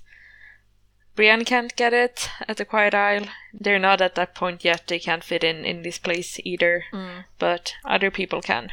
Yeah, and I think that's part of it. Like sh- she can't rest here her journey's not done. There's more that she needs to do and can do and she's going to do. And I think that she can be given the tools to doing so. Like he's showing her right now. Again, this is just like last week's episode. This is part of the path you could go down. You know, last mm-hmm. week he showed what happened to men who break. This week we get what happens to after that, right? The after for the men that break but don't die. And there's something interesting because she's seeing here, as you've mentioned so well, with the fact that she's being isolated on the other side of the island. There's no place carved out just for her here, uh, for for maids that are recovering from giving birth and other women. Th- there's space, but there's nothing here for her. There's no safety for people like Brienne in Westeros, which is why she has to go out. She has to leave, mm. and she has to carve that safety out for others, herself, and, and continue to fight for them. There's also something in this passage that made me think of Ned's cairns uh, at mm. the Tower of Joy from taking down the Tower of Joy and rebuilding the cairns and uh, using them to bury those that had died. it, it, it kind of is crazy that he did all that, him and Howland, you know, in his grief was able to just like dismantle an entire tower within like a couple days and create cairns for a bunch of the dead. Uh, but moving past that, that seems a little crazy. The cairns being, uh, there's always the idea that some of them might have been empty. You know, maybe he didn't actually fill all these cairns, uh, like Arthur Dane's cairn. You know, he was taken back to the family, but was that cairn really there, or empty, or what? We just don't know. And it makes me think of this of Sandor's uh, cairn, his grave here being empty. Indeed, indeed. And I do like you know you're saying like imagining the the elder brother hearing all this from Sandor, just imagining Sandor being angry and like, and I didn't even get to kill my brother too. Prince Oberyn did that, right? Being so indignant. Um, it's actually it was probably actually a very sad moment and pitiable as a as the elder brother says. But in terms of the the cairns, right, and if Sandor is not in one of them, I do kind of love that they go through this whole process, right? That the elder brother says, "Yeah, we dug a grave, we buried Sandor there, laid all his stuff there," and I imagine Sandor was part of that process. I d- I don't know if he like helped dig that grave or not because I don't know if he was recovered enough to in terms of I mean he probably had an infection and like had a really bad time. And I kind of wonder if they do this for every single man that, you know, quote unquote washes up on the quiet isle because I think it seems like a very therapeutic thing to do. And it, it seems like if you are part of the digging, it, it is a, can be a meditative action. And then to have to, you know, bury that old life and try to have a fresh start. Maybe they do a eulogy too at like the whole thing, right? And you're laying your stuff there, your old life that symbolized or the things that symbolized it. And I, you know, like that what the elder brother does here. It is kind of a eulogy for the hound. And you know, in putting your past to rest, you are giving yourself a chance to fashion something else out of that driftwood that you have. And we have spoken a little bit about forgiveness when it comes to Jaime's chapters, Hyle's, and Brienne's storyline. But for Sandor to appear here again, I think it becomes also a question of atonement in terms of whether or not people can learn to forgive themselves. And I think that's true of Sandor's story. And I think it's starting to seem like it's true of Brienne's story too. Mm. Yeah. Yeah, absolutely. Sandor digging is, I mean, it's physical therapy in a way, right? For Sandor. Mm. This is physical thing. I mean, because he is wounded pretty badly. And he does have to keep his body working in order for it to, like, you know, not die on him. So I see it also as a physical therapy. Yeah. so the conversation now turns to Brienne. The elder brother points out their youth compared to his 44 years and says he was once a knight. This doesn't surprise Brienne. They say he looks like one. He was forced to be a knight, like his dad and granddad and all his brothers, he says, and that he battled, he raped. He wanted to marry a girl once, but she was too high stationed. He was only drunk or fighting, but the Trident changed that. He gives a much more personal version of the Broken Man speech, right? Fighting under Rhaegar's banners, one of the men erased from songs that focuses on them. He fought even when his horse died under him, looking for another, and then got hit in the head, almost drowning. So I think that this moment where, you know, he there's quite a few lines devoted to him trying to find the horse, and not just because he is a fan of Girls Gone Canon and horses. Um, I think that it's strong inspiration from Shakespeare's Richard III, a play that George has explicitly spoken about many times, and has said that this play, Richard III, and, and the way that Richard's character is, has really influenced, um, especially Tyrion. And you know, it's it's a figure from history who has their agency stolen when it comes to like their own story, and gets branded a villain for having maybe a quote wrong end quote body, um, or so the legends go in terms of uh, Richard's alleged hunchback, etc. And and he's a figure that really intrigues George very obviously, and maybe this is someone that George kind of sees as a sort of broken man. In Richard III, uh, Richard dies in battle when he is unhorsed, and his famous last words in the play are, A horse, a horse, my kingdom for a horse! And it's famous for its irony in that after everything that Richard has done, right, to, to secure this spot, he would lose his kingdom for something so small, so trivial. But also like in terms of you know that his horse died but also there's another meaning in that line right? That in his search for just a horse in order to save the kingdom right that he would trade his kingdom which is so big so vast so meaningful for something so simple and i think that is kind of echoed here with the way that the elder brother tells his tale of desperation to find another horse, and also that he was driven to this point of brokenness, where the battle and the kingdom do not matter anymore. All that matters is a horse so that he can keep being a knight. And that becomes a metaphor in this chapter, right? Where the horse and the knighthood become one. Um, and that life for him because as for Sandor, right, how stranger slash driftwood, you know, there there's something there about the importance of names and identity and and that renaming and also a question of whether a man's nature can change, can heal. And then for the elder brother, right, his horse died in battle, as did the man that he was, same as the hound has died. And I mean now he's the elder brother. We don't know what his name was before. And also, I mean just George really likes Shakespeare. Yeah. I love that. That makes sense to me. I didn't think about Richard three in this, but it, it your horse is everything as a knight. I mean, Brienne's Yeah. talked about that in the last few chapters. Yeah, it's in uh, in Dunk and Egg too. I think Mm, Dunk thinks yeah. about how he he has to have a horse, otherwise he can't be a knight. I mean, I get that. Like, it, it's like having a car for me. Like personally, like I know that's crazy, but it's literally it's an independence thing. Like when I was young, the when I was sixteen, I got my first car. I saved up. I paid for my first car. I paid the insurance. I did everything I had to to have it. And to me, growing up in a smaller city, like a smaller kind of town city, like ten thousand people, it it was like I, I wanted out right? I- It's mm-hmm. independence, it's freedom. Having a horse means you can get the fuck out of every situation. You don't have to be in this place that hates you with these people that hate you where you're going nowhere, right? Like you could just get the fuck out. And that's what it felt like growing up. So having the car keys, knowing I have a working car, anytime my car breaks down to me, like that's devastating. Uh, I know it's not a horse. A horse is a living thing, but it's akin as far as transportation, and as far as that's what you need to be a true knight. You know, that's it's freedom. And Yeah. I think that's A very much yeah. The way that you you've positioned the car, I think that is very true, especially within American culture and the American narrative. That is the place that cars hold in in um yeah American storytelling because I mean it's it's a very big country, right? Like Yeah. people don't understand like the size of each state is like the size of like a country in many other places and also um what you were saying it, it also reminds me a little bit of this line repeated in metric song handshakes buy this car to get to work go to work to pay for this car and that's uh very much how the horse and knight relationship and it not just being that but also in a way being a sort of a trap that the elder brother found himself in in that moment is positioned yeah. Yeah. Well, when the elder brother woke up, he was washed up on the quiet isle. He was naked. People had looted his body. But he also found himself then reborn at this river.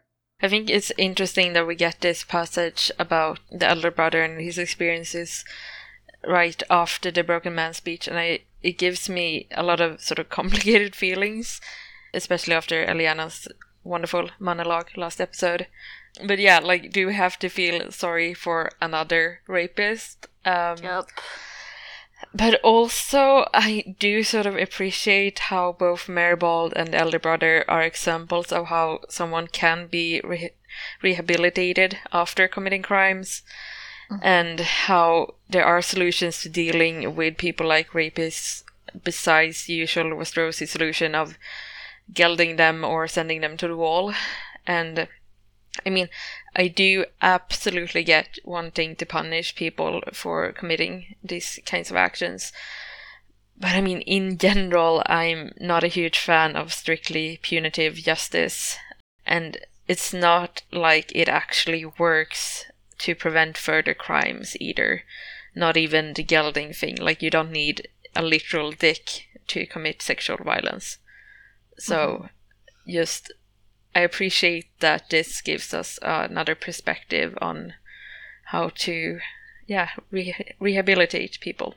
I love that. I, I so agree because e- even with the horse, right? Like earlier, the mention, he's like, "Should I geld him?" And he's like, "No. What the fuck's wrong with you? Just leave Driftwood alone. Just let him be." It's like, how would they learn, right? Like, there's no chance of rehabilitating if you just punish someone. And Sandor's fate is being debated from all corners, as we mentioned right before this, with Jaime and Sir religious farts of fuck in the last chapter, and they're obviously they don't realize they're not talking about the hound. They don't know that but they're playing god with his life. Uh, mm. and it seems that at least the elder brother and maribald get that this isn't something in their hands to to hurt people to give them punishment. Like they don't get to play that. They don't get to choose shoving them away in a dark ice cell or cubby to die uh, if they're going to do anything, they're going to at least try to help and try to rehabilitate them to this new life and try to give them another purpose or give them something else to do. I find that really interesting. Like it's just like the one pocket we come to see where justice isn't just cutting someone's hand off, right? Or cutting their fingers off. Justice is actually making them see why it was wrong, what they did, and that there's a different way they could live yeah justice is an action of righting wrongs right um mm-hmm. in a mm-hmm. way but there's a question of how are those wrongs righted you know the elder brother is trying to pay it forward in a way right to make a better world what lo is saying right like more bodily harm does not necessarily create justice and especially uh you know when you're talking about gelding it's it's a very sexual nature i mean cr- granted the crime was a sexual nature as well right but when you start policing bodies in that one sexual way, how where does the spectrum of that sort of violence end? Especially when you're trying to reinforce, as we've been talking about, right? Like what sort of body, what sort of life people are allowed to live in, and how they express that. And continuing to police that doesn't necessarily help, but it's kind of also funny because I'm thinking about it in terms of justice, but also in terms of mercy, right? Because it feels like a mm. lot of what is being demonstrated at the quiet isle is a mercy right? It's it's mm-hmm. not the kind where you kill people off for mercy. I mean it isn't it isn't right? Because you're dying and there's a rebirth. And that's very much tied to within the faith of the seven the mother. And yet it's an isle where women aren't really allowed or anyone who isn't like considered a man isn't really allowed. So interesting stuff going on. Interesting for 10 years the elder brother was silent. He took a vow of silence, which this does remind me a little bit, especially with the Reaver coming off of the Reaver a couple chapters mm. ago. The silent men of Euron's crew forced into their silence as servitude, pretty much slavery to Euron, and the rebirth in the waters for the Ironborn. Very different, right? Because you're being plunged into the water to come back, hopefully, with some sort of power you've manifested from the drowned god. And obviously, the Ironborn way doesn't really seem the right way but it's an interesting comparison to where theirs is rescuing people sometimes from the water uh, mm-hmm. and giving them this new life and making them choose silence, not forcing them to take silence. Yeah, exactly. Like Maribald pointed out when talking about the Silent Sisters, you have to choose it for it to matter. Uh, mm-hmm. And you're just sort of plays with different religious and cultural traditions, taking what power he can get from them, and then just not giving a fuck about the rest or any morals or ethics or whatever. That is true. Like he's a sort of hodgepodge, like, and that's what he's presented as, you know, mm-hmm. all these terrifying signifiers from different cultures. Yep. Well, as the elder brother gives the speech, Brienne is kind of like, confused as to why she's hearing it, and is sort of like, "Why am I this man's therapist right now?" Mood. and I will say, to to the elder brother's credit, it isn't at least unpaid labor because Brienne is getting a free Airbnb out of this, and also got a meal out of all this. True. Um, but you know, in a twist of events, turns out Brienne is not the therapist, but is in fact the one receiving counseling. Switcheroo. It's true, and Brienne doesn't quite get it yet, but she she's about no. to. Ah, there's this great line they're before we jump into this. There is a line that I really love that Brienne says, "I s- see," and he goes, "Do you?" Question mark? Question mark? Do you get it, Brienne? Do you get what I'm saying? It's a total like play on words that he's like, so I died on the Trident, Brienne, and I took a vow for ten years of silence because I was dead and I got brought here. Do you see? Do you get it? The Hound is dead. Do you get it, Brienne? Did you? You got it? Do you see what I'm saying? He's dead. He's dead. Do you see? Question mark. Uh, it's pretty interesting the way George is using language, and also like it really just opens up. I know everybody hates the whole everybody is somebody else, and that's stupid. And why is everybody just alive? But it's like it's true. I mean, it's not our fault for thinking that when George keeps doing it, right? You have Alleras, Sorella. You have uh, Aegon, young Griff. You have Sandor, the Gravedigger. I mean, it's not our fault. You can't just go yell and be like, here are all these secret identities, and then say, no, not like that. It's not I mean, he could if he released. Anyways, He could, but he'd have to put out a book to do so. So until then, until then, all we have is this book and the other books that are out, and I mean, the, we we can dig into it. You know what you're saying of the do you as we close out this chapter. Do you? He leaned forward, his big hands on his knees. If so, give up this quest of yours. The hound is dead, and in any case, he never had your Sansa Stark. As for this beast who wears his helm, he will be found and hanged. The wars are ending, and these outlaws cannot survive the peace. Randyll Tarly is hunting them from Maidenpool, and Walder Frey from the twins, and there is a new young lord in Darry, a pious man who will surely set his lands to rights. Go home, child. You have a home, which is more than many can say in these dark days. You have a noble father who must surely love you. Consider his grief if you should never return. Perhaps they will bring your sword and shield to him after you have fallen. Perhaps he will even hang them in his hall and look on them with pride. But if you were to ask him, I know he would tell you that he would sooner have a living daughter than a shattered shield. A daughter. Brienne's eyes filled with tears. He deserves that. A daughter who could sing to him and grace his halls and bear him grandsons. He deserves a son too, a strong and gallant son to bring honor to his name. Galladon drowned when I was four and he was eight though, and Alysanne and Arianne died still in the cradle. I'm the only child the gods let him keep. The freakish one, not fit to be son or daughter. All of it came pouring out of Brienne then, like black blood from a wound. The betrayals and betrothals, Red Ronnet and his rose, Lord Renly dancing with her, the wager for her maiden head, the bitter tears she shed the night her king wed Margaery Tyrell, the melee at Bridge, the rainbow cloak that she had been so proud of, the shadow in the king's pavilion, Renly dying in her arms, Riverrun and Lady Catelyn, the voyage down the Trident, the dueling Jaime in the woods, the bloody mummers, Jaime crying sapphires.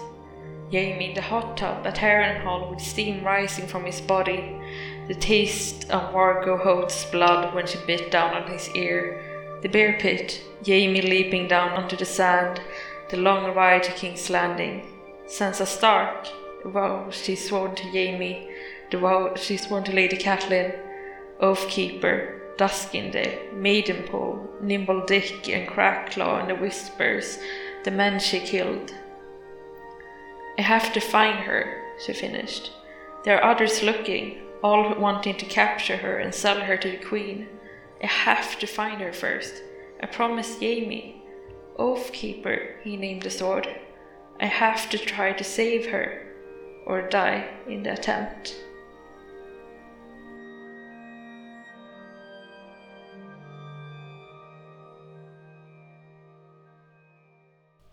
Thank you, Lo. I've written in the document this is where Lo starts crying again, and I'm actually tearing up reading this. it's the best passage. You did amazing. Thank Yeah. you. I think yeah, we were starting to us we were all starting to tear up too. No, Mm-mm. I've never cried in this show. So You've no, never. Chloe's never cried on this podcast. no, I don't do crying in this whole thing. So Yeah. I mean, where to begin? Um, the elder brother sort of accepts that Brienne is a knight, but still think they should go home and be a daughter. And I mean, this this quote is just so emotional to me. And like last episode, some talked about the quote by Randyll Fuckface Tarly about how some men are blessed with sons and some with daughters, but Brienne's dad was cursed with such as her. Sam noted that he relates a lot to this fear of being a curse uh, to your family and how this quote is just very emotional. And I mean, this is my that quote. This is the one that makes me relate a lot and get very emotional. And I think a lot of people can relate to Brienne on some level, like feeling like you don't fit in, feeling awkward, being awkward, feeling like you can't live up to expectations, feeling like you're mocked by other people. But I think quotes like this one and the one from last chapter just hits you on another level if you're trans or queer. And I think it hits you in a way that I honestly don't think people who aren't queer or trans can fully understand. And like I I do really, really relate to what Brienne expresses here. And I've read this quote so many times and it's a punch in the gut every damn time. Because like I'm generally quite comfortable with myself nowadays, with my gender and my gender expression. And I do have a supportive family, but this stuff is still something that I think about. Like late at nights when my anxiety kicks in, this is what's going through my head. That I can't help thinking that my parents deserved something easier than me. That they deserved a son or a daughter, not me. And uh, especially my mom, who only has one child. She only got me. And I, yeah, I'm the only one the gods let her have. The freakish one, not fit to be son or daughter. So, yeah, Brienne thinks that they're not good enough. Uh, they're not a son or a daughter. They're not good enough. And obviously, like I mentioned, this reminds uh, me of what Randyll said last chapter about how no one should be cursed with such as Brienne. But Brienne has heard this from so many people, not just Randyll. And I'm also just reminded of what Red Ronnet said in a recent Jaime chapter, where he calls Brienne a freak and continually compares them to different animals a sow, a bear, and just dehumanizing them, equating them to animals.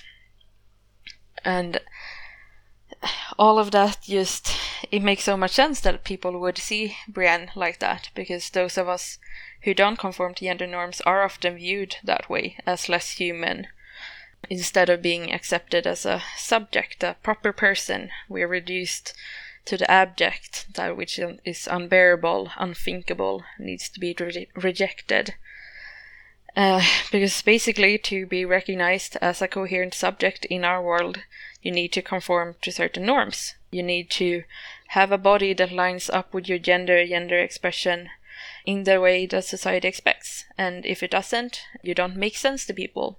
People don't recognize you as a subject, as a proper person. And uh, arguably, trans and gender nonconforming people are seen as like not proper people, as people who don't make sense, as unnatural, as monstrous a lot of the time uh, as freakish. There's been a lot written about this in like gender studies and trans studies. Perhaps most famously, there's Dr. Susan Stryker's 1994 article, My Words to Victor Frankenstein, above the village of Chamonix, performing transgender rage, which is excellent and I really recommend people reading. Uh, you can find a PDF online if you Google in this article, Stryker talks about how trans people have often been compared to Frankenstein's monster and seen as monstrous because we force people to question what they believe to be the natural order. Stryker also talks about how we can reclaim that position as monstrous. We don't just have to accept being put there, we can reclaim it. And we can challenge the pain that we feel and challenge that into rage and use that rage to change the world for the better. So, I mean, basically, it's what Tyrion says about making insults into your armor, but a bit less cynical, I guess. And I just, I really hope that Brienne can do that one day too, and reclaim all the things people have said to them, and fight for a better world. I mean, they already are, but continue to do that. Thank you for saying this, Lo. That was really beautifully said, and especially from your own experiences and I mean, for Brienne, for a character that is so definitely appears as gender nonconforming and definitely is facing added, like more added violence from others than you see in most of the POVs, more tension. I really hope Brienne can do that one day too. I hope that that's what Brienne gets to do. It would be, mm-hmm. I mean, I'm not saying I'm hoping George woobifies the story and everyone has a happy ending here, but I think Brienne is one of those characters that A deserves and B should have a happier ending, uh, just from all the things they're going through. And there's something interesting in this, in that there's a saying that a pilgrimage is never over, right? And when you take a religious pilgrimage, it's never actually over. And Elder Brother and Maribald think that they can sway her to go home and to get off of this path and to save herself. Save yourself, Brienne. But the point of the pilgrimage is not that you go home after. The point of the pilgrimage is that you should never end from your initial leaving and undertaking. Uh, Brienne's pilgrimage isn't coming to this island. Brienne's pilgrimage started when they left home. In that passage, Brienne details to us everything that she's suffered on this journey so far and every obstacle that she's overcome to become a warrior following Renly's camp. Her journey has changed, and in that, it has changed her. So it's funny that they think this would send Brienne home when it will do anything but. Like, in fact, it's probably doing the exact opposite.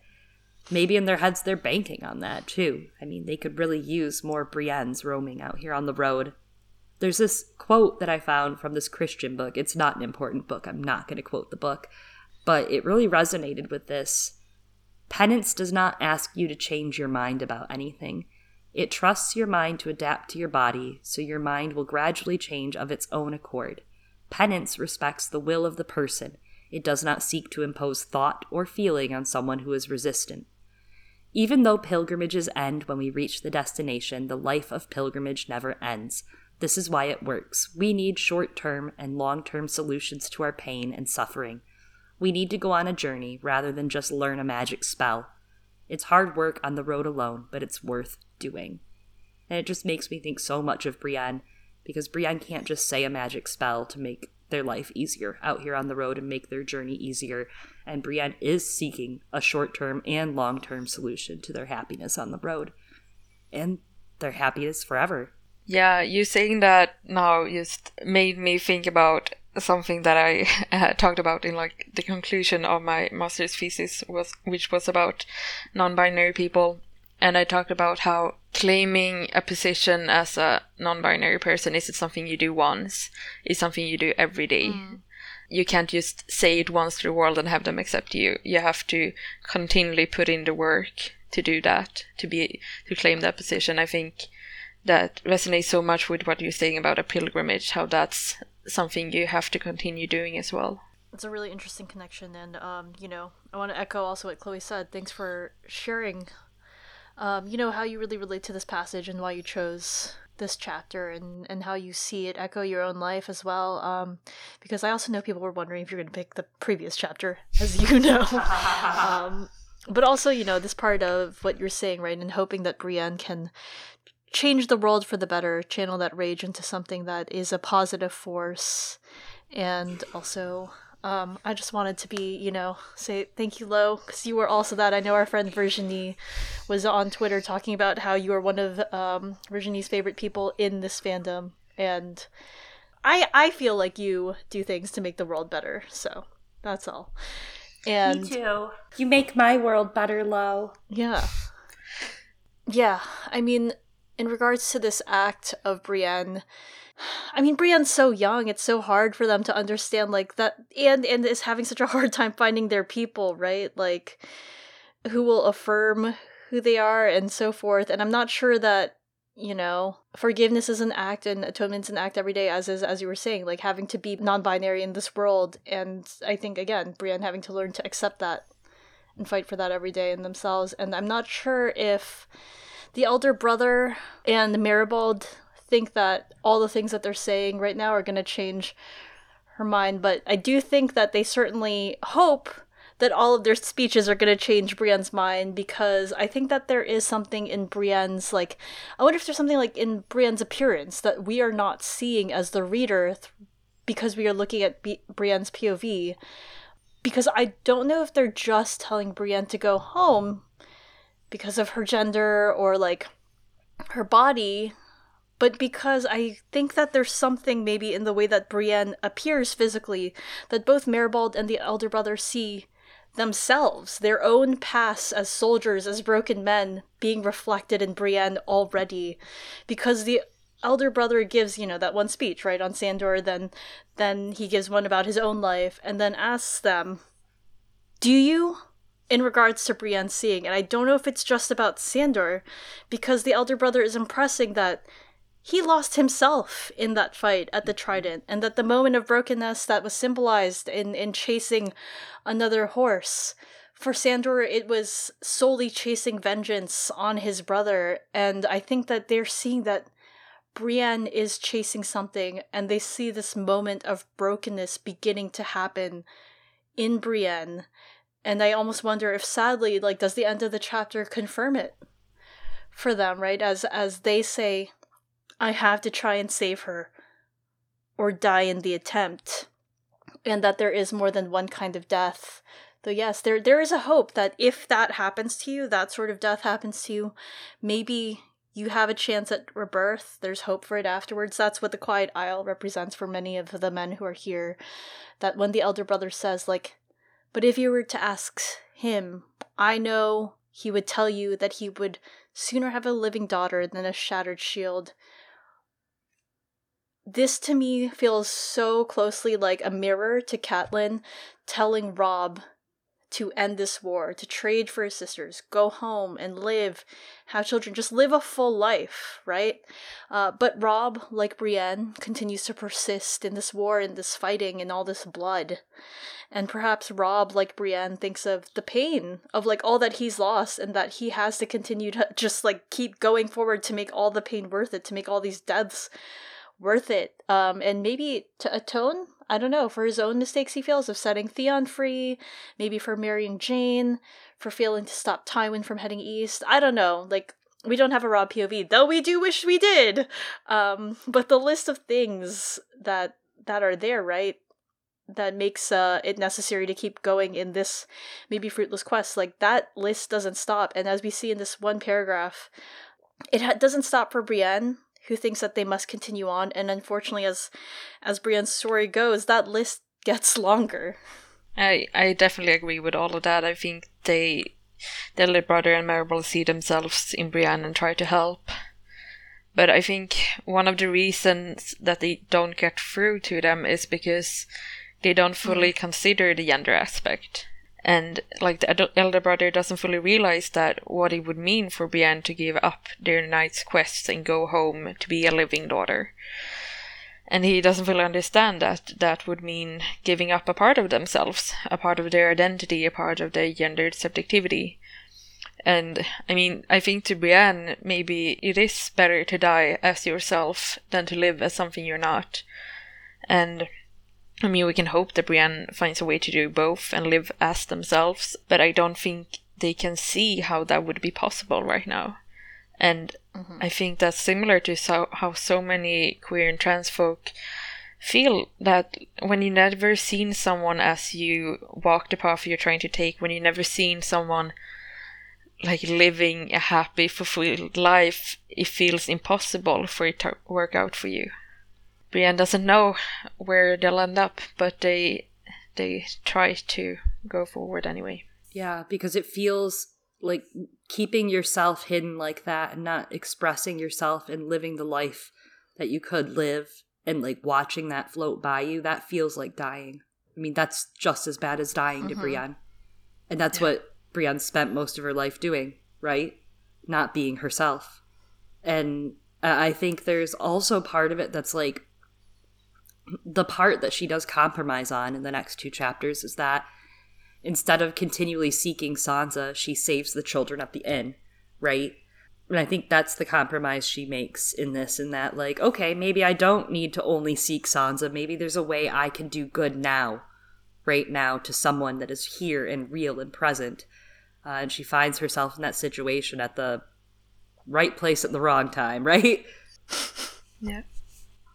It, it certainly does feel that way, and I think that's something else, right? That gets probably added to the list of the things of like why Brienne is like, I have to continue on this journey and doesn't realize. I mean, you were talking about penance as a short and long term solution. Brienne doesn't see quite yet the long term solution, the end of that journey and that destination. Only the short term one of Sansa Stark. And I mean, it's hard work, right? To, to try and understand yourself, and especially in a world where, uh, as you said, Lo, right? Like, there's nothing visible so you can see what what that destination looks like. And so it, the focus is on sansa right now um, as that short-term solution.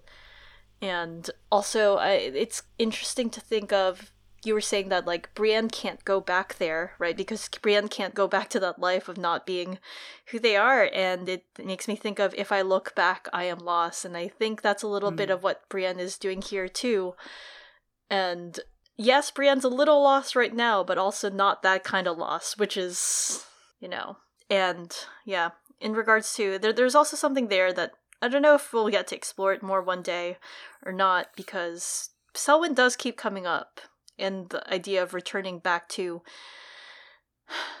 the Sapphire Isle, and also Brienne doesn't seem to think that doesn't seem to have any memories of Selwyn that are quite like Randyll Tarly towards Sam. So I think like Selwyn is like mostly supportive, and there's something to Brienne's story that is reminiscent of the prodigal son from the Bible, who basically tells their dad, um, I would like my inheritance, which apparently during that time culturally was basically like, fuck you, I wish you were dead because I want the thing that I get when you're dead. Um, that's the loaded uh, connotation behind it, and then goes out, parties, has a great time. Brienne is not partying, Brienne is not having a great time, but the idea that going back home you would be still loved, and I think, I hope for that for Brienne. Yeah. Well, what do you think, you two? Good? Anything else before Lo, we any close last up? words? A horse? Your a horse? Damn, are you like executing Lo? What the fuck? Any last words? Walk the fucking plank, Lo. No, I'm just sad and trans. That's that's it. That is kind of how the end of our episodes keep going, huh? Sad. Uh, and trans. Yeah. I'm sorry we didn't we didn't go sad horny this time. Yeah. yeah, usually it's sad horny. I'm sorry. We'll we'll have to next time. Next POV you join us for, we will angle it sad horny. Um, I don't know. I, I mean, she didn't even think about Jaime's dick in this one. I didn't even get to make any Jaime That's dick true. I jokes. did it. Ah. You just thought about Sandor's dick the whole time, didn't you, Chloe? Well, thank you so much for joining us for this episode, Lo. I don't think that we could have done it without you. Brienne 6 was a perfect chapter to have you on for. And of course, we cannot wait to have you back again someday. But first, please let everyone know at home where they can find you online once more. Yes, so you can find me on Twitter at lothelynx with underscores between the words. I post uh, sad Brienne thoughts sometimes, and most of the time, a lot of pictures of my cat.